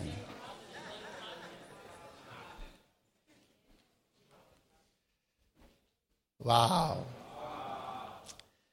The backslider in heart shall be filled with his own ways and a good man shall be satisfied from himself. Verse 15 The simple believes every word, but the prudent man looketh well to his going. May you avoid problems in your life. How many want to avoid problems in your life? Yes. So if you want to avoid problems, you need prudence. Yes. Wisdom is a wonderful thing. Oh. Just today, I was discussing the situation of a, a brother who, if had had some wisdom, would own a house. But because he did not have the wisdom, there's no. But as for the money, he had the money. So a prudent man looks at the future and says, Wow, this is what I'm going to do. All right? A simple man believeth every word. That is why when people go to America and all the places where they are selling mortgages, they believe every word. Because in a simple format, it sounds fantastic and it sounds good. When you are getting a loan, it sounds good. Yes. Simple minded governments also just collect loans. Everything is loan. It's sort of simple. You believe, oh, we'll just do this and that. You pay over 20 years, it will not even fill in the country and so on. That is why we are where we are. So you go to the bank and they speak, oh, this and that and that, so you'll be fine. A simple minded man believes everything that is being said. And then that is it. Verse 16. A wise man feareth and departeth from evil, but a fool rageth and is confident. He that is soon angry dealeth foolishly, and a man of wicked devices is hated. Let's all read verse 18. The simple inherit folly, but the prudent are crowned with knowledge. With what? Knowledge. Not knowledge. Oh. It's not knowledge. It's not knowledge. I heard everybody shouting knowledge. It's not knowledge. It's knowledge. It's not a problem. It's a problem if you say it's knowledge. It's not knowledge like na. Na bita. It's not knowledge. It's knowledge. No. Oh. Pro. No. Say no. Knowledge. Hey. Let's read verse 18 again. The pr- simple.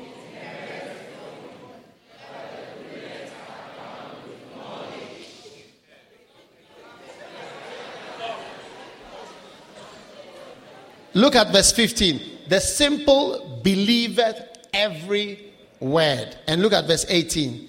The simple inherit folly. So as you believe everything that is said to you, you are inheriting folly. But the prudent are crowned with what?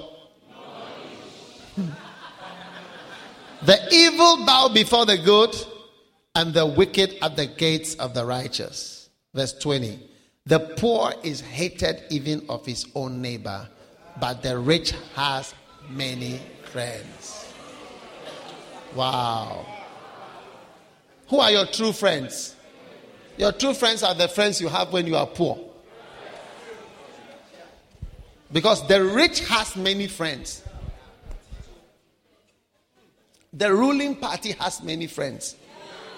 And the opposition party have few friends. But if they come into power, their friends will multiply. They say, Ah, we have always believed in you.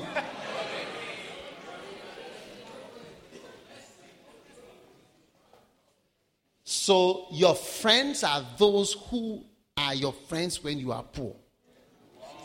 Those are your real friends. Yes. My best friends in my life are those who have been with me when we were nothing.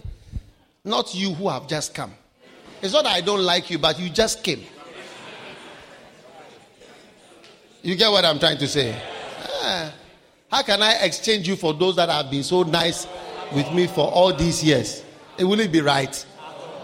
Ah, the rich has many friends. When we were in a canteen, when we were in a cafeteria, when we were nowhere, there were some people that were solid part of, of us. Yeah. One time, one of our lady pastors died in, in America. I, I asked me, I'm not, funeral is not my culture. I don't believe in going for funerals every, every week. I don't believe that is a good thing. Like, that is a social event in Ghana, it's funerals. You know? But when she died, I said, No. I packed my bag. I said, I'm going to a funeral. Because when our church started in America, and there was not even a member, she was, because she came from Korle Bu, she was very dedicated. I remember she taught her husband, she said, Pastor, this is a good pastor from Ghana because he didn't like Ghanaian churches. This is a different one. He's a good pastor. Let's let us be part of. She supported. When they are not, when you are not like it's not working. That's what I say. The rich man there, there will be many friends, but when you are poor and you are down, that's where you see your real, the real people. So I packed my say, hey, on my way, I will honor this lady. I will never, I will never forget her support and her love in the day when we were zero. Yeah. Today we have thousands of members in America. Thousands. Literally. Yes. But when we, ha- we don't even have five, she was there. Why should I forget about it? These are the real people. Not that you are not real, oh. you are also real. But like you will be appreciated in 20 years' time. You get what I'm saying? Uh, you to try and stay here for 20 years. Then we then we'll see that you are wild. But I say, hey, when first love was now starting, and there was nobody in the church, these were the ones who were dancing, these were the ones who were singing, these were the ones they've been there all along. Uh-huh. And at that time, there will be, your children will be around and say, You, I'll tell them that. Do you know Brother Curtis? He was here at the beginning. yes, we used to sit in the hot chapel for wisdom impartation. we're all sweating, but we were there. Hey!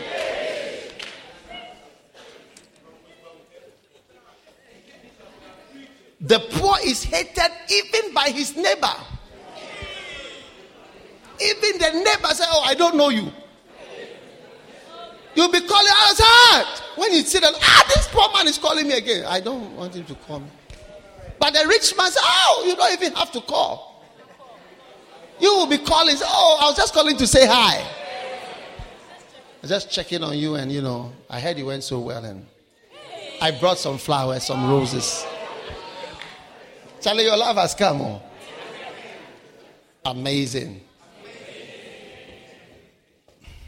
Verse 21. He that despiseth his neighbor sinneth, but he that has mercy on the poor, happy is he. It's true. Do they not err that devise evil, but mercy and truth shall be on them that devise good? Verse 23. In all labor there is profit. In all labor there is profit. In all labor there is profit. In all labor there is profit. In all labor there is profit. In all labor there is profit. In all labor there is profit. In all labor so those of you who are laboring for the Lord, I'm telling you, in all labor there is profit. Those of you are working for the Lord, remember, in all labor there is profit. In all work you do, all labor there is profit. Yes. Sometimes you, you, you see, and the reason why this verse is there because sometimes you don't know what is the benefit of what I'm doing. Like, what is the benefit of what I'm doing? What is the benefit of what I'm doing? Why should I be here this afternoon? Why am I talking to you this hot afternoon? Children. Huh? When all the carpet sellers and the meaty church members are in their house eating fufu and watching DSTV. I've gathered little children to talk to them, wisdom 14. Hey, why? Are you not tired in the afternoon? In all labor, there is profit. Yes, in all labor, there is profit.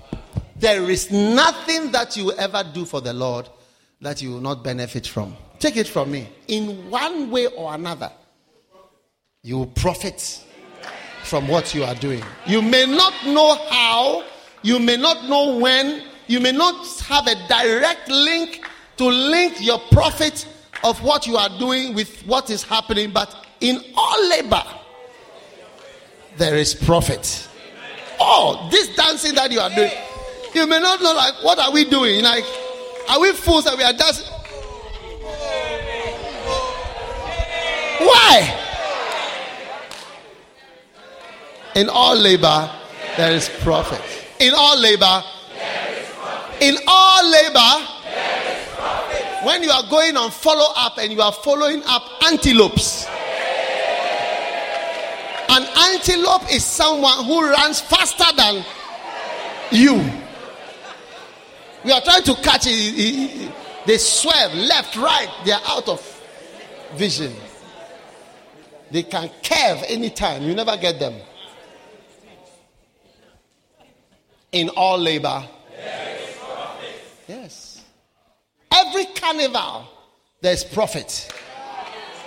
Every soul that is won, there's profit. If it's only one soul, there is profit. The day Billy Graham gave his life to Christ, I think he was the only one. Yeah, the person must have thought, oh, some just some small boy, you know, today. But he was winning the big evangelist. In all labor, there is profit. Yes. I'm sure when Ida was singing in her school, times and so on. She didn't know that this thing I'm doing is very profitable. She has been all over the world. She's, been, she's known all over the world. Yes. Amazing. From singing. Uh, people are not serious. People are not serious. They are too lazy to labor for the Lord. Every day, God will do it. Pastor, God will do it. God, God will do what? Every day, God will do it. God will do it. God will do it. Too lazy. God will do what? What is God? Is He going to cook for you? Ebafe. Ebafe humble. Eh. Is it in a song? Oh, Pastor, God will do it. God will do it. God will do it. Huh? Nyami is that how they say? Yeah. God will do what? God will do what? Huh? God will do what? He will do for you.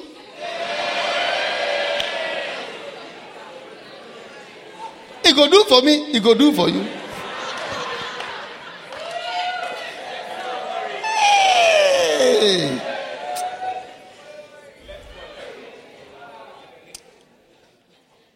What no worry? Make you no worry. Make you no worry. Sister, make you no worry.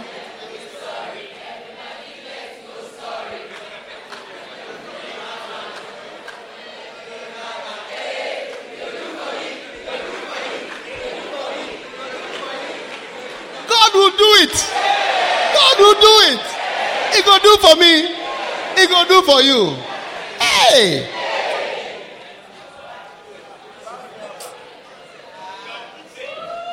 Luke 16 16. The law and the prophets were until John. The law and the prophets were until John. Since that time, the kingdom of heaven is preached. And every man presseth, presseth into it. Every man presseth into it. Every man presseth. Pressing. You are not going to get anything out of God by resting. The kingdom of God has been preached until John. But from then on, the kingdom of God is preached, and every man press. If you like, be there, don't press. You will be there. So oh, we are, we are like, look, the man by the pool of Bethesda, he was there for 38 years. When, when Jesus came, Jesus said, What are you doing here? He said, I am waiting for an angel. Every time the angel comes, somebody passes me. He go do for me. You should have been in the water before the angel came. If you phlegmatically look, Jesus just had mercy on that phlegmatic man. Yes, Jesus just had. Is the only miracle that Jesus healed a phlegmatic. Yes. There is no other phlegmatic that Jesus healed except this man. 38 years. It go do for me. It go do for you. It go do for me. That's the song he was singing. It go do for me. It go do for you. It go do for me. It go do for you. It go do for me. It go do for you. And the angel will come. Hey, angel. Then somebody else goes. Ah, it go do for me. God will do it. Don't worry. God will do it. 38 years of waiting. Listen, if you want God to bless you, Look at the Bible and see people who receive blessings. Take blind Bartimaeus, for example. When he heard Jesus was passing by, every man pressed into the tent. You sit there calmly waiting. Oh, if Jesus wants, he himself will call me. He started shouting, Thou son of David, thou son of David, thou son of David, have mercy on me. The people I know are the people who press to know me. Those are the people I know. Every man presseth into it. No, no, no. We are waiting uh, humbly for the occasion whereby we may also have the opportunity to have inter- some of the interaction.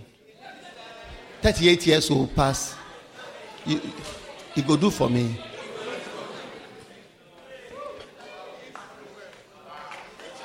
The law and the prophets were until John. After that, there is no cool person who receives anything. After that, the coolness doesn't work. Coolness. Who was cool? Syrophoenician will say, You are a dog. Say, I like, I'm a dog. I am a dog. I am a dog. And what? Under the table. I like it. I like, I'm a dog. I'm a dog. Jesus was walking. I, I'm a dog. She, she said, Whoa, whoa, whoa. Meow, oh, meow. Eh, sorry, a dog. Oh, whoa, whoa, whoa. I'm a dog. The man who was paralyzed, when they caught the crowd was there, he told his friend, Listen, take me to the roof. I'm coming to the roof. Take me. Every man presseth. Jesus saw the Jesus saw some people disconnecting the wires in the ceiling. Hey! Before he saw the ceiling was coming off. Here is somebody coming to the ceiling like a helicopter. When he saw, he knew this one. Every man press You sit there and say, God has called you, you are relaxing. God Himself will send angels with anointing to fall on you and see whether it will ever happen. Every man press You can't sit there phlegmatic. There are too many phlegmatic brothers these days. Too many. Almost every brother you ask in church, are you whatever? So I'm phlegmatic. And they are happy to say it too. Laziness. Too lazy to be blessed. Too lazy to work. And You are happy to say I'm, oh, I'm a phlegmatic. Waiting by the pool for 38 years. Angels come, angels go, angels come, angels go, angels come, angels go, angels come, angels go. Lying there, every time, so I'll set my alarm. When I set my alarm, it came after the angel came. My, my, my battery was off. I, I slept, I took Panadol. They said, every day, you go do for me. God will do it. God will do. it.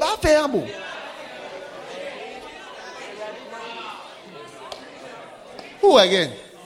Woman with the issue of blood. Did she stay in the house and say, He go do for me, he go do for you, he go do for me, he go do for you? No, he go do for what for me? In all labor there is profit. She rose up and she pressed to the crowd. She pressed to the crowd. I would touch the hem of his garment. I don't care if he doesn't know my name. I don't care if he don't register me in the church. I would touch the hem of his garment. I realized that I only me, the people I know are people who press. The people who don't press, I don't know them. When I say, Allah, what's your name? I am brother uh, Menu. Uh, Menu Misha. Where are you from, sir? I am from the Legon Church. How come we don't know you? Because you don't press. You don't press. You don't press. When I went to Tulsa, Oklahoma, I entered the church. I didn't know they start on time. You know, sometimes you don't know that they will start on time. Isn't it? Sometimes you can't say they've started. Like today, you know. When I got there, they, they ushered me upstairs. I told the usher, I said, Where are you from? I asked him, Where are you from? He said, I'm from Romania. I said, I am from Africa. And I told him, I cannot go upstairs. I didn't come 12,000 miles to go upstairs. I'm pressing. He said, No, no, no, no, you have to go. You have to. I said, No, I cannot go. You don't understand. You don't understand how I came here. I don't take, I don't take so far. I don't take so far.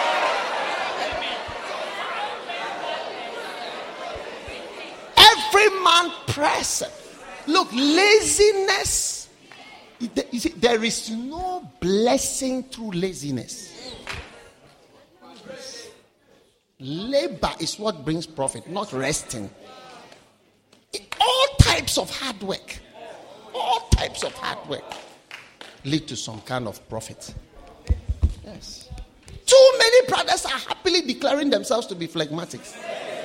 They are the worst missionaries when you send them.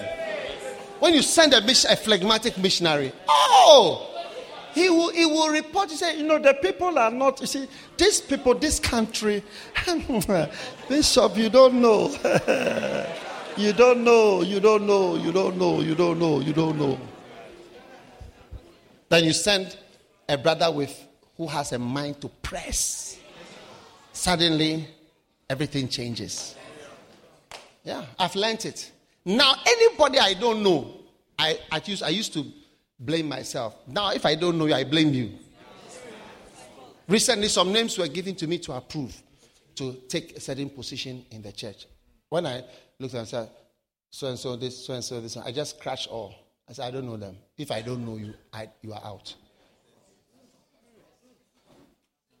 Every man presseth.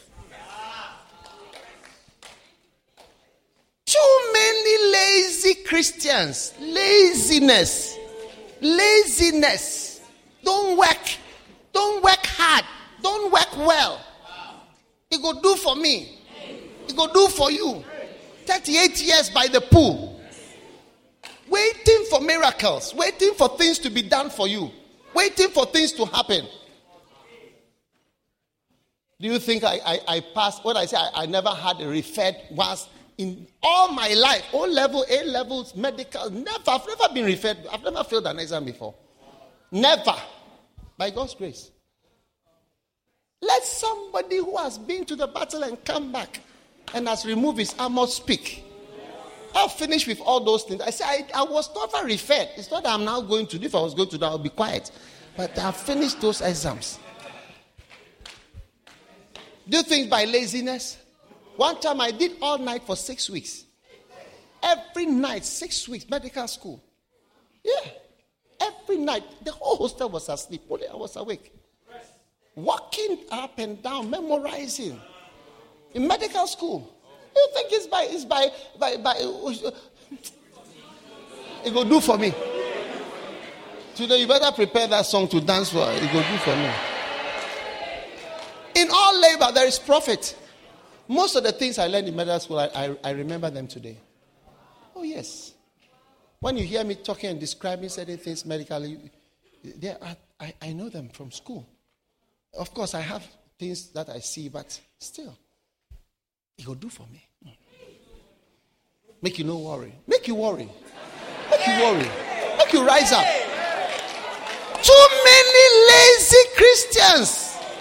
Too many lazy pastors giving reasons why things are not working, why the churches are not working, giving excuse upon excuse upon excuse. Too many lazy, too lazy to achieve anything for God, too lazy to work hard, too lazy to labor so that there will be profit, the profit of the church working. Too many. Too many. So, what temperament? So, I'm phlegmatic sanguine. So, what temperament? So, I'm phlegmatic melancholic. What temperament? So, I'm phlegmatic phlegmatic. Double dose. Hey!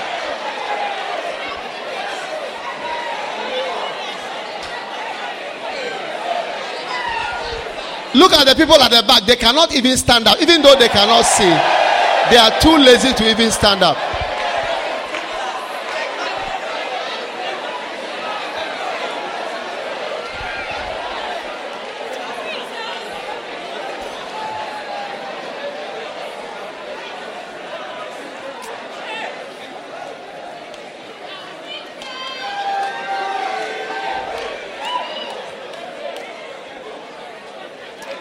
Verse 24.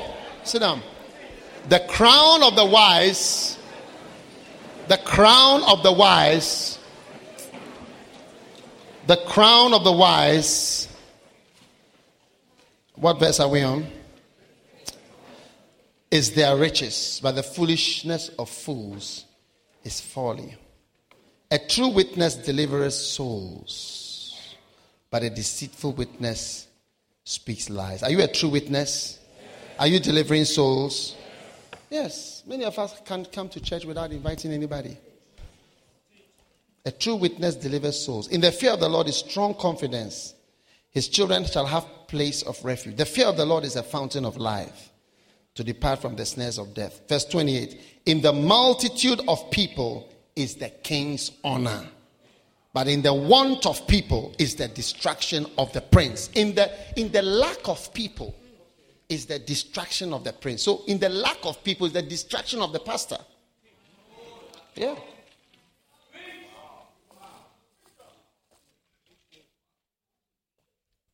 In the want of people. So some of us say that we are church planters. In the want of people is the destruction of the prince. In the lack of people in the church is the destruction of the pastor.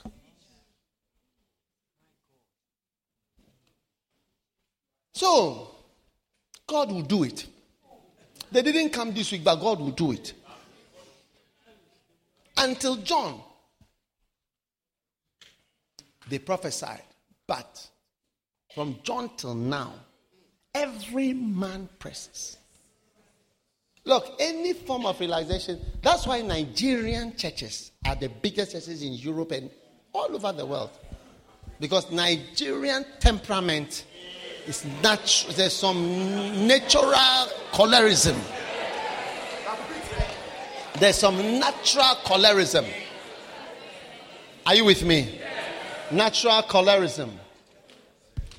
Yeah. So, all Nigerians here, you must have the biggest churches.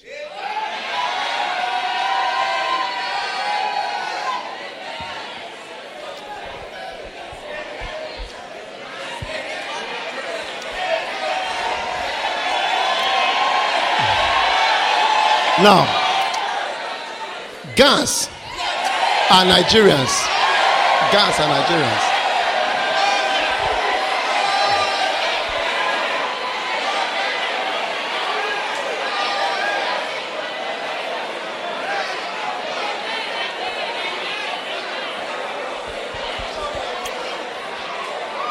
Twenty-nine.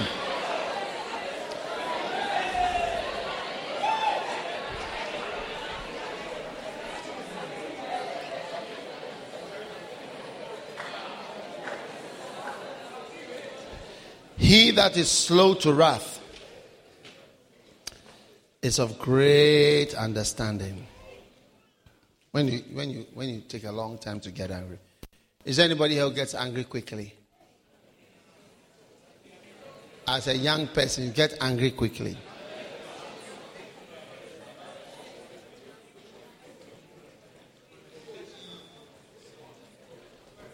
Wearing good. I said it weren't good. He that is hasty of spirit exalteth folly. Verse 13. A sound heart is the life of the flesh, but envy the rottenness of the bones.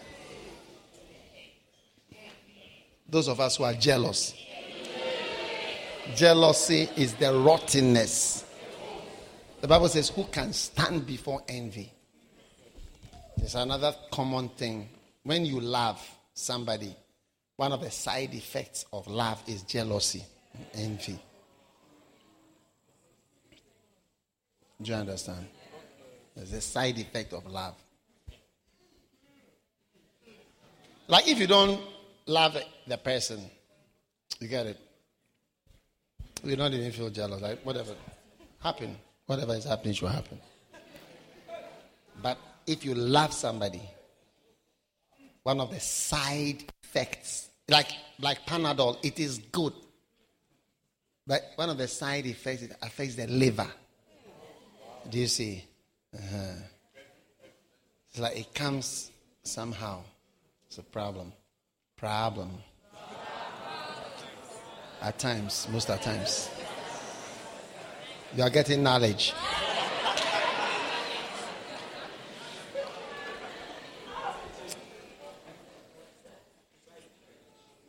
How many want your relationship to be rotten?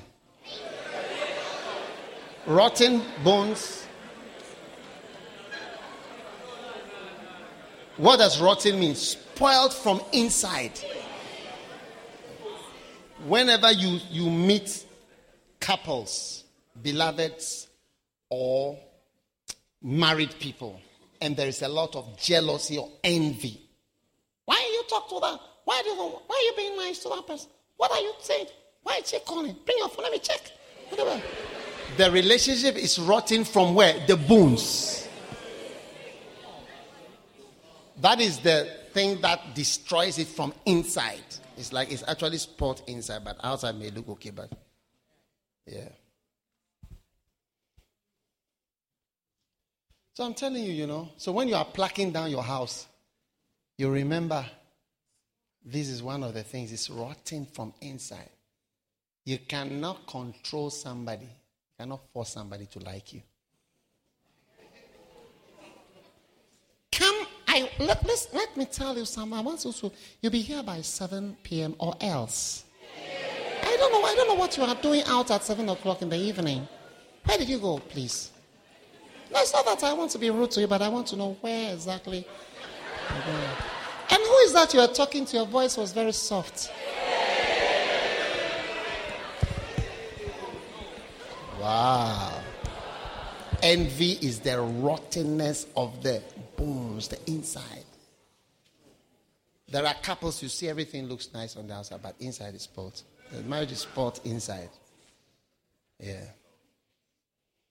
Some of you may be inheriting genes from your parents. Sometimes I think some of the things are genetic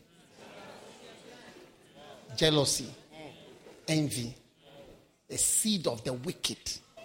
We expunge every wicked seed in your life and in your bones in Jesus' name.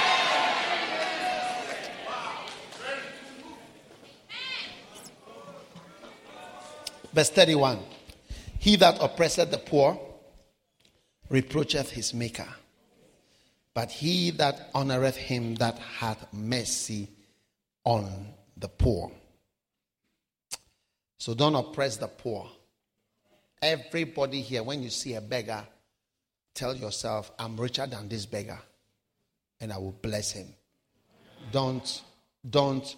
You know, I used to not respect beggars till one day I watched a documentary of some beggars in Kinshasa. And they explained to the man who was doing the interview, they explained their situation. They said, Look, we will die. If we don't beg, we will die. There is, we have nothing. Nobody gives us food. We cannot eat. We cannot live. We have to beg. He said, Begging is our work. If we don't beg, we will die. That was when I began to understand beggars. I said, wow. So don't pass by with a wicked mind. Oh, stupid, man. This man, they are begging, they are whatever. This. Just, so, but they'll get, if they get a lot, thank God, they got something. Yeah. What, how much are you even going to contribute? Huh? I'm showing you wisdom from the Bible. I didn't write the Bible. Yeah. Would you like to become a beggar on the roadside? No. So notice what the, the Bible says. He that oppresses the poor reproaches his maker, but he that honoreth him, that is, he that honors God, has mercy on the poor. Verse 32 The wicked is driven away in his wickedness, but the righteous has hope in his death. Yes, even in death, there is hope. We had a funeral here last week, and it's only the Word of God that gave us hope in that difficult service. Only the Word of God. Very difficult. All my years as a pastor, I've not seen such a funeral. Yeah. The righteous has hope in his death. In his death. But a wicked man is driven away in his wickedness. But a righteous man has hope even in his death. If you have attended different funerals, you see that when a wicked man dies, there's nothing to say.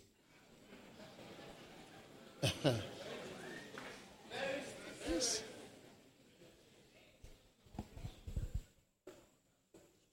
Church people, when church people die, oh, our problem is the tributes. Tribute from the choir of this, tribute from the fellowship of this, tribute from this church, tribute from these people, tribute from the fellowship of whatever, tribute from the ministry of this, tribute. Play, that is church person. A righteous person has hope in death. In death, he has hope. When a wicked person dies, if only his brothers is if he has. I know one person who died, there was no tribute. Yes. And the life history was also very short. Yes.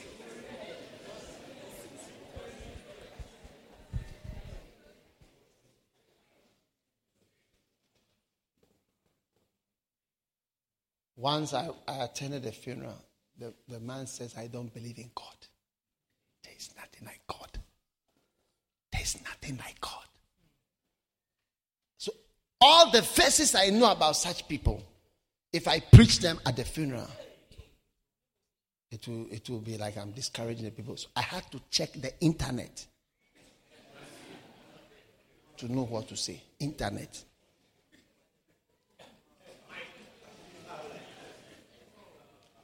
And you know, in England, a lot of people die, they don't believe in God. Every time they die, they call a pastor. All of them are atheists, but when they die, they call a pastor. Always. I didn't know. I didn't know that they always call. For the funeral, cemetery, priest, everything they call. Even though say, well, I don't believe in God, but when you die, like. Amazing. Are you glad you believe in God? I attended a funeral one time. Tribute, they have to start reading the tribute, the groups, the groups the person has belonged to.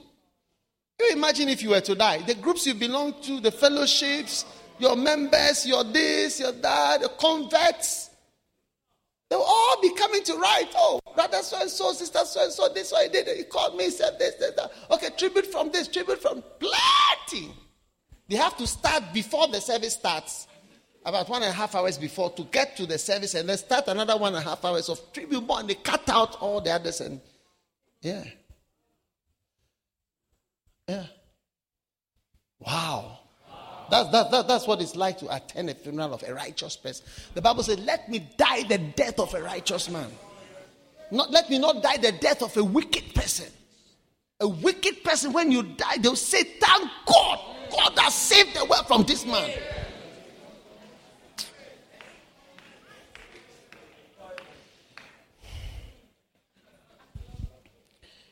The, wicked is driven away in his wickedness, but the righteous has hope in his death. Verse 33. Wisdom resteth in the heart of him that has understanding. But that which is in the midst of fools is made known. Understanding. Verse 29 He that is slow to wrath is of great understanding. Are you seeing the word understanding? Wow. What's happening?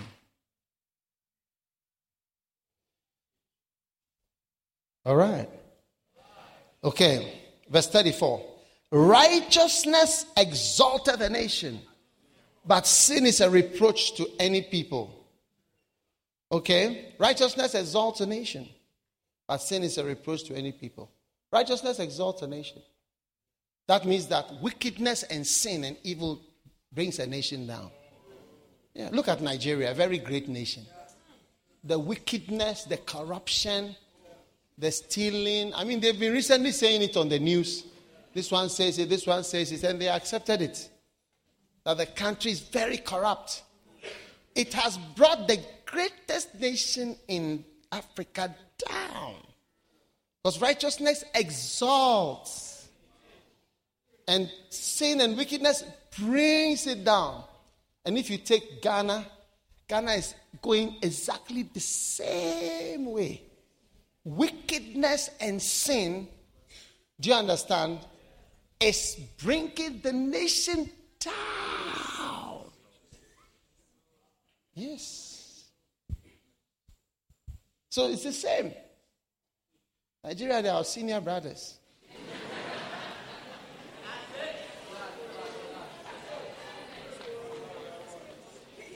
Huh? Is it not true? Look at Nigeria. Many things. If you say, Are you Nigerian? Hey, no, sorry. It's like a red flag. It destroys the country. The whole country is affected. The whole country is affected. It's, so bad. And look at Ghana today. Weather exams. Right now, you can even get results. I know one person, he said, Look, he didn't do an exam, but he had a B in it. He hasn't done it. You get a result. You buy A's, B's, C's. They are sold. Fish is injected with chloroform, uh, formalin. Fish is painted. It's injected. Medicine, if you are an experienced doctor in Accra, when you treat somebody, the person comes back when you're experienced, you know that no, the medicine didn't work. Yeah, the medicine didn't work. When you are experienced, when you are practicing, you know if you are practical, you know, you know. It's not, he's not got what you are thinking. It's just that it's normal malaria, but it's, the medicine weren't good at the time. Is it amazing? amazing. Is it fantastic? Righteousness exalts. When you are having election, so oh, when you when you write when you have polling agent 64, just put one before or one after. So 64 becomes 164 or 64 becomes 641. That's how we are doing elections. You can't see. Now there's no clarity as to what are the rules. There's no a game we are going to play, but we don't know how to score.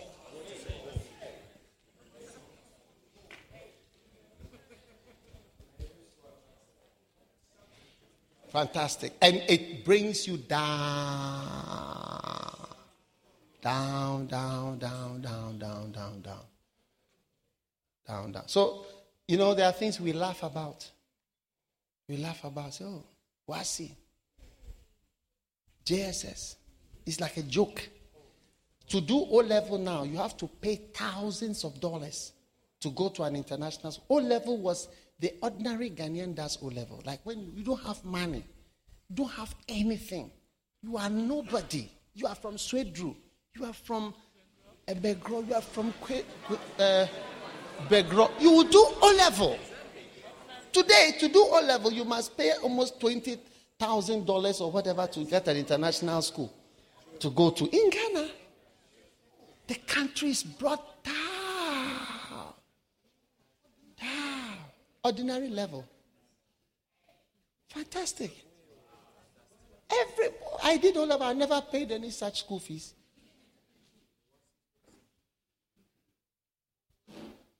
WASSCE, when you take WASSCE to England, any English university, they'll say, if you had, they said it only tells us that you can speak some English, but apart from that, it doesn't tell us anything. Down, down, down, down. Righteousness exalts, exalts. Wickedness brings you down.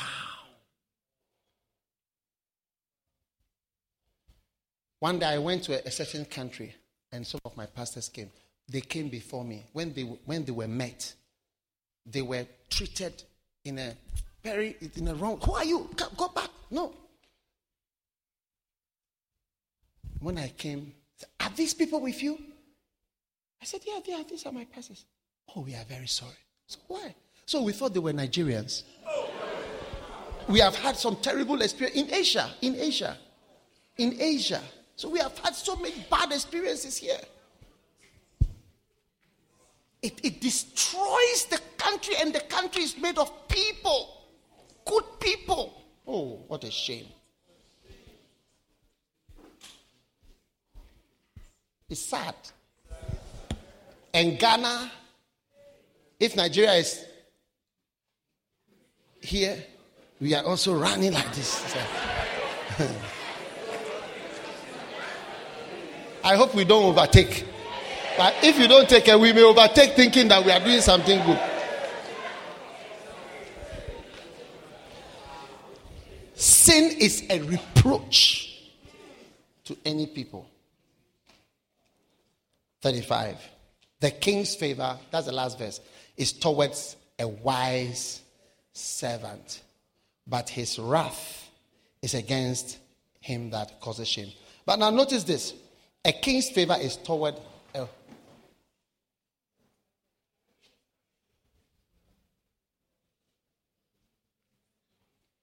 Fresh is coming.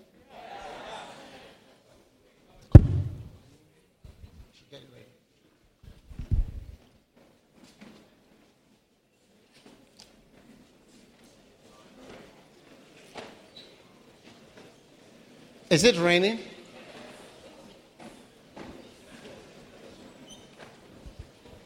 Communion? Communion.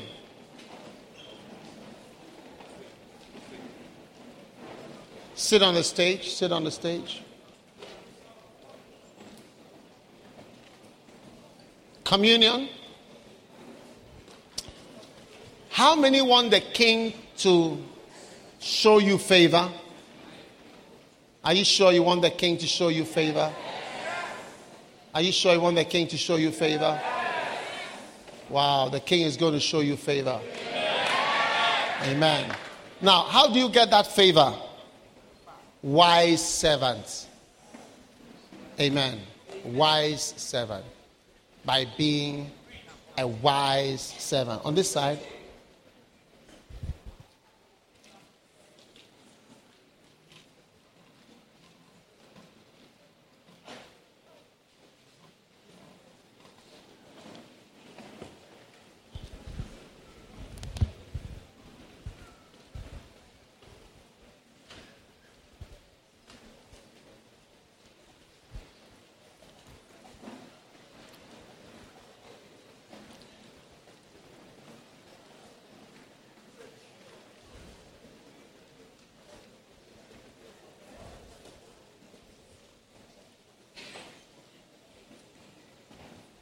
Now, as we are ending this, listen, as we are ending this, we are receiving the Holy Communion. Now, the Holy Communion is a blessing. First John 5, 7 and 8. Quickly, quickly, quickly, quickly. First John 5, 7 and 8.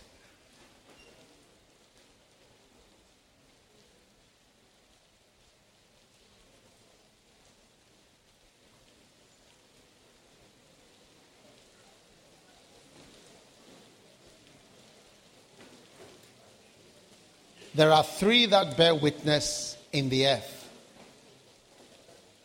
the Spirit, the water, and the blood. Amen. Today we are going to receive the blood and the body.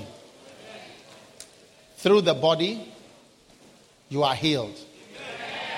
Through the blood, every poisonous thing in your body is dissolved. Now let me tell you, let me tell you something. Do you know that in medicine, you can ask those who work in the hospital. Medicine cures a lot of things, so, but a lot of things are not cured by medicine. Yes. That you didn't know. So if you are wise, you must always believe in miracle healing. Amen. You must always believe in what? Everybody say miracle healing. miracle healing. You don't need to be sick to believe in miracles.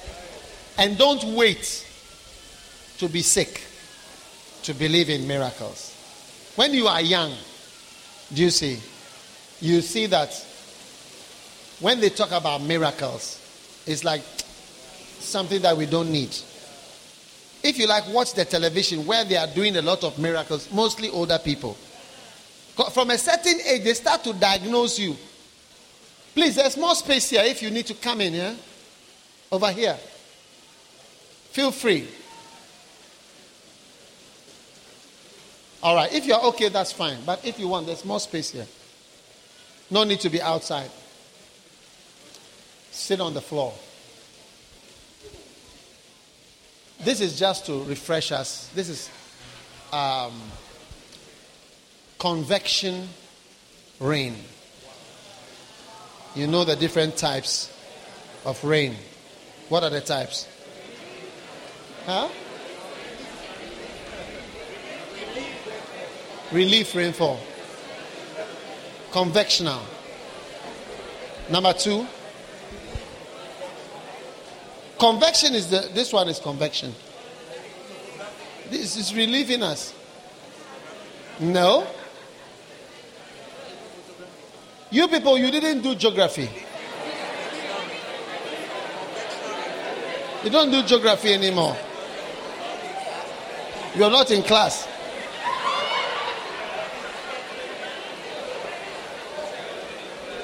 Huh?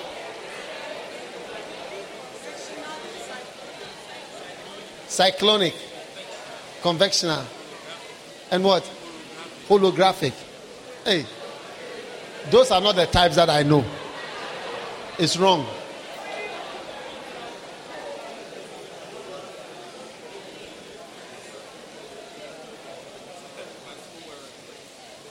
You were not good in school.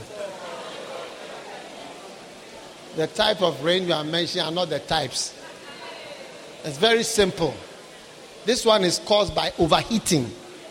The hot air goes up, it condenses, and it comes down. This is convection. Another one is blowing. That's yeah, that's a relief. We are relieved from the heat. And then there's another one that comes, it's blown from somewhere. Cyclonic. No, it's not correct. It also starts with C. I will not tell you, you don't know, so I will not, I will not. I don't see why I should waste my geography on you.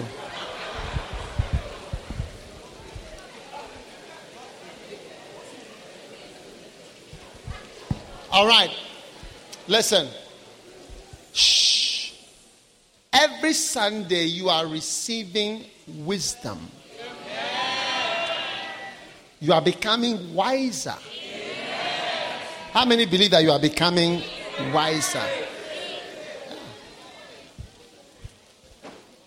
I've never, you know, since I was born, I've never heard anybody preaching from Proverbs. Maybe one verse. I've not, I've not had a sermon from Proverbs. Is it not true? What about you? Yeah. Yeah. So you see, we are going through each one. You will never be the same again.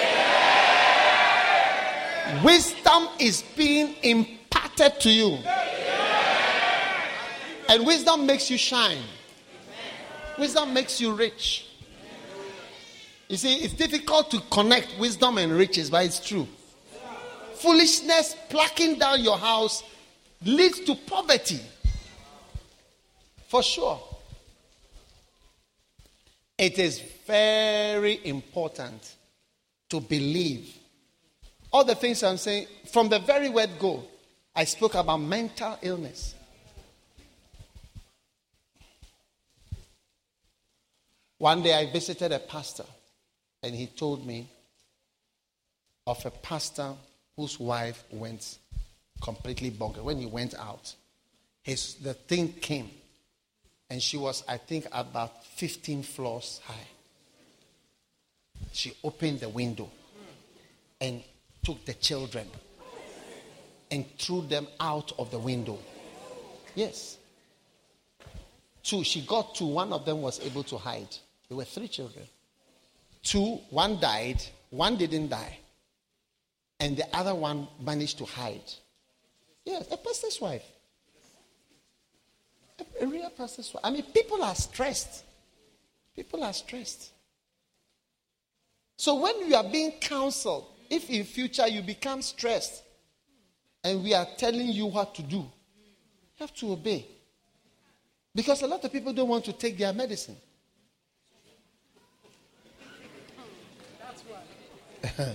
you can't even get them to see a doctor.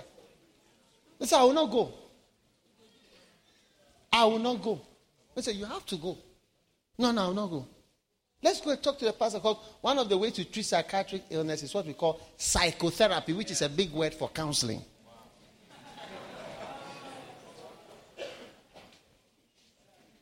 Huh? Yes. So you are receiving wisdom. Th- things you can only know as an old person. You are being told as a young. If you like, listen to it, you see. Because you can't get it in the service. Like, listen to it, you see. All the things you are hearing are things to guide you. When Philip met the eunuch after preaching at the big crusade, he met the one eunuch. And the eunuch, he asked the eunuch, Do you understand what you are reading? And the eunuch said, How can I understand? Except someone should guide me guide. You see, God gives guides to guide us.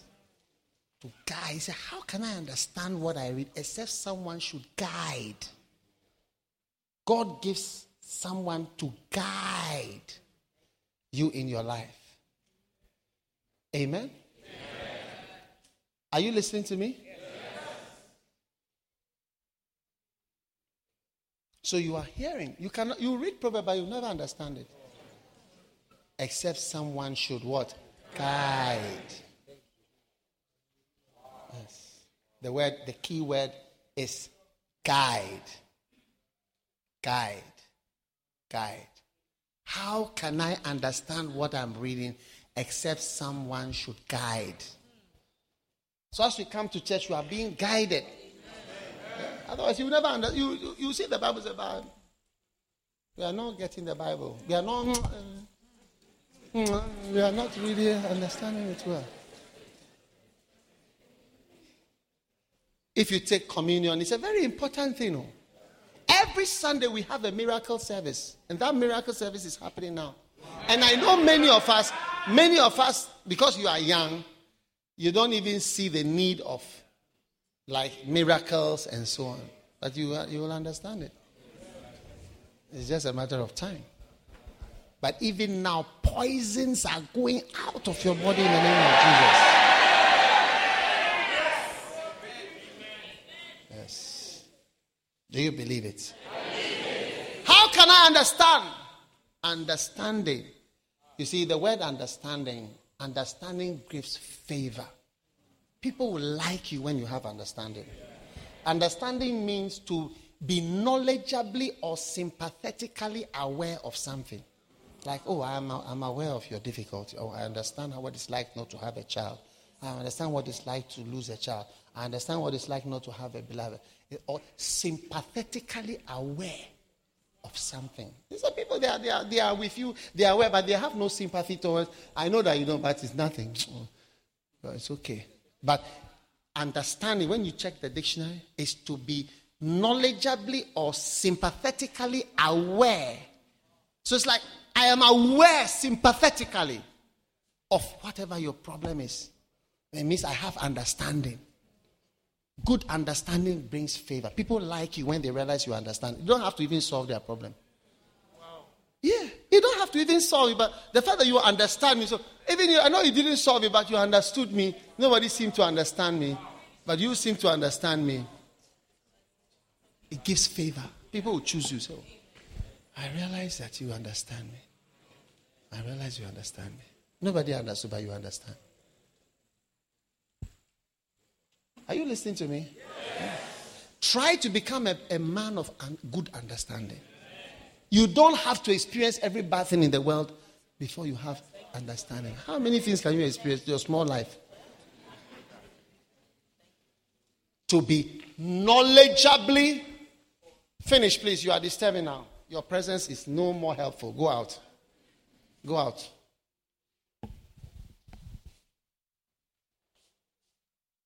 Out, please.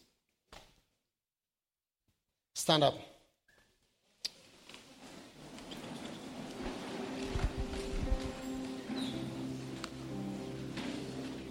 Let us pray. Father, thank you. Take the bread. We declare this to be your body. And as we receive it, we receive miracles of healing in the mighty name of Jesus Christ. Let the broken body of Jesus be manifested now. By his stripes we are healed. By his stripes we are healed. By his stripes we are healed. We receive healing by his stripes. We receive healing by his stripes. We receive healing by his stripes. We receive healing by his stripes. Whatever condition, whatever disease in the eye, in the neck, in the leg, in the blood, in the liver, in the reproductive organs. In Jesus' name, we receive healing. Those watching by television, receive healing.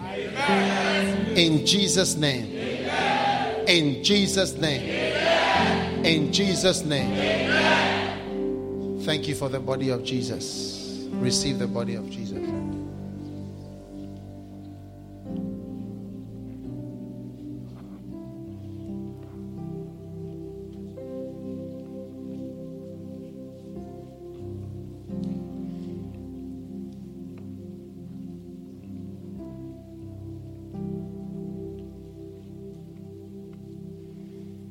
And now, the blood.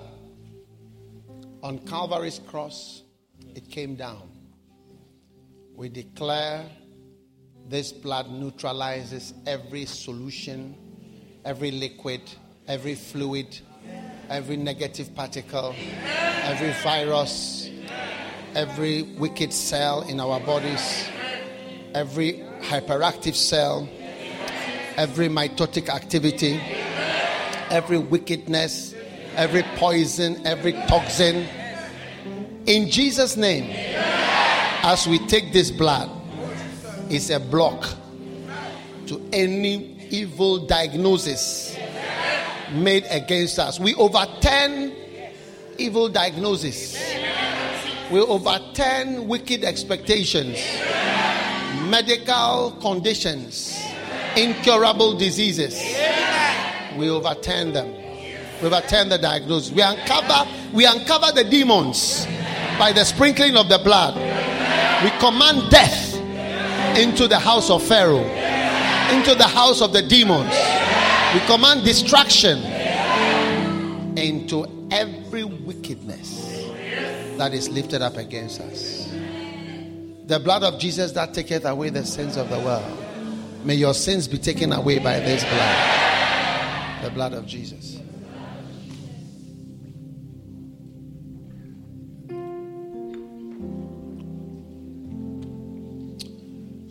Your hand on your heart. Father, thank you for the healing that comes into our life at this time.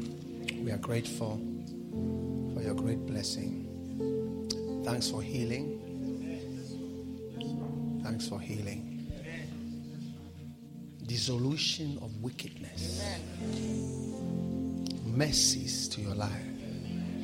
Healing for your marriage. Healing for your soul. Healing for your relationships. Healing for the gap that has been made wherein Satan enters to harass you every week. The gap is blocked. Receive it now. You will not die, you will live. You are declared alive and well and healed Jesus' name. Now, somebody is praying for someone far away receive healing for that person. Father, we lift our hands and we thank you. The number of our days we shall fulfill With long life, you will satisfy us and show us your salvation. Whatever shortens life today is declared finally a curse. Mighty name of Jesus. Whatever takes away life and whatever takes away quality of life is declared curse from our life today in the name of Jesus. You are healed by the blood of the Lamb. Jesus' power is real in your life. I am the Lord that healeth thee today. I am the Lord. I am the Lord that healeth I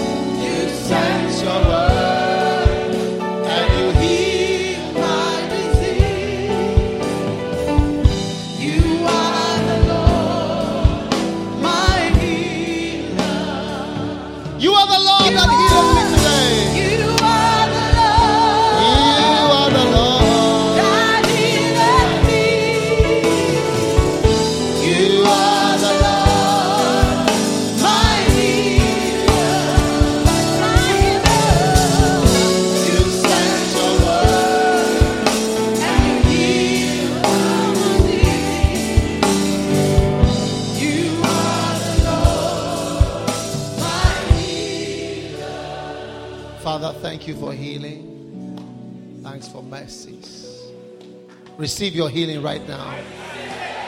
Receive your healing right now. Every demon comes out of you now. Every psychiatric, psychological, psychiatric, mental condition is driven out of you now. In Jesus' name. Father, thank you. Thank you. Thanks for your healing. Thanks for your blessing. In Jesus' name. Every head bowed, every eye closed for a moment. If you are here today, you have not given your life to Jesus, you want to give your life to Jesus, you want to be born again, lift your right hand like this. And I'm going to pray with you. Just your right hand up high. God bless you. I want to be born again. I want to give my life to Jesus. God bless you. Father, thank you for all salvation that is a blessing for us today. In Jesus. If you are here, you've lifted your hand, I cannot see, then you need to come to the front.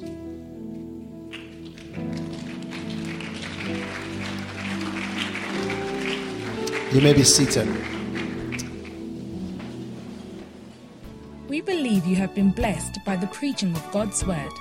For audio CDs, DVDs, books, and other resources by Dag Heward-Mills, please visit our website at www.daghewardmills.org. God richly bless you.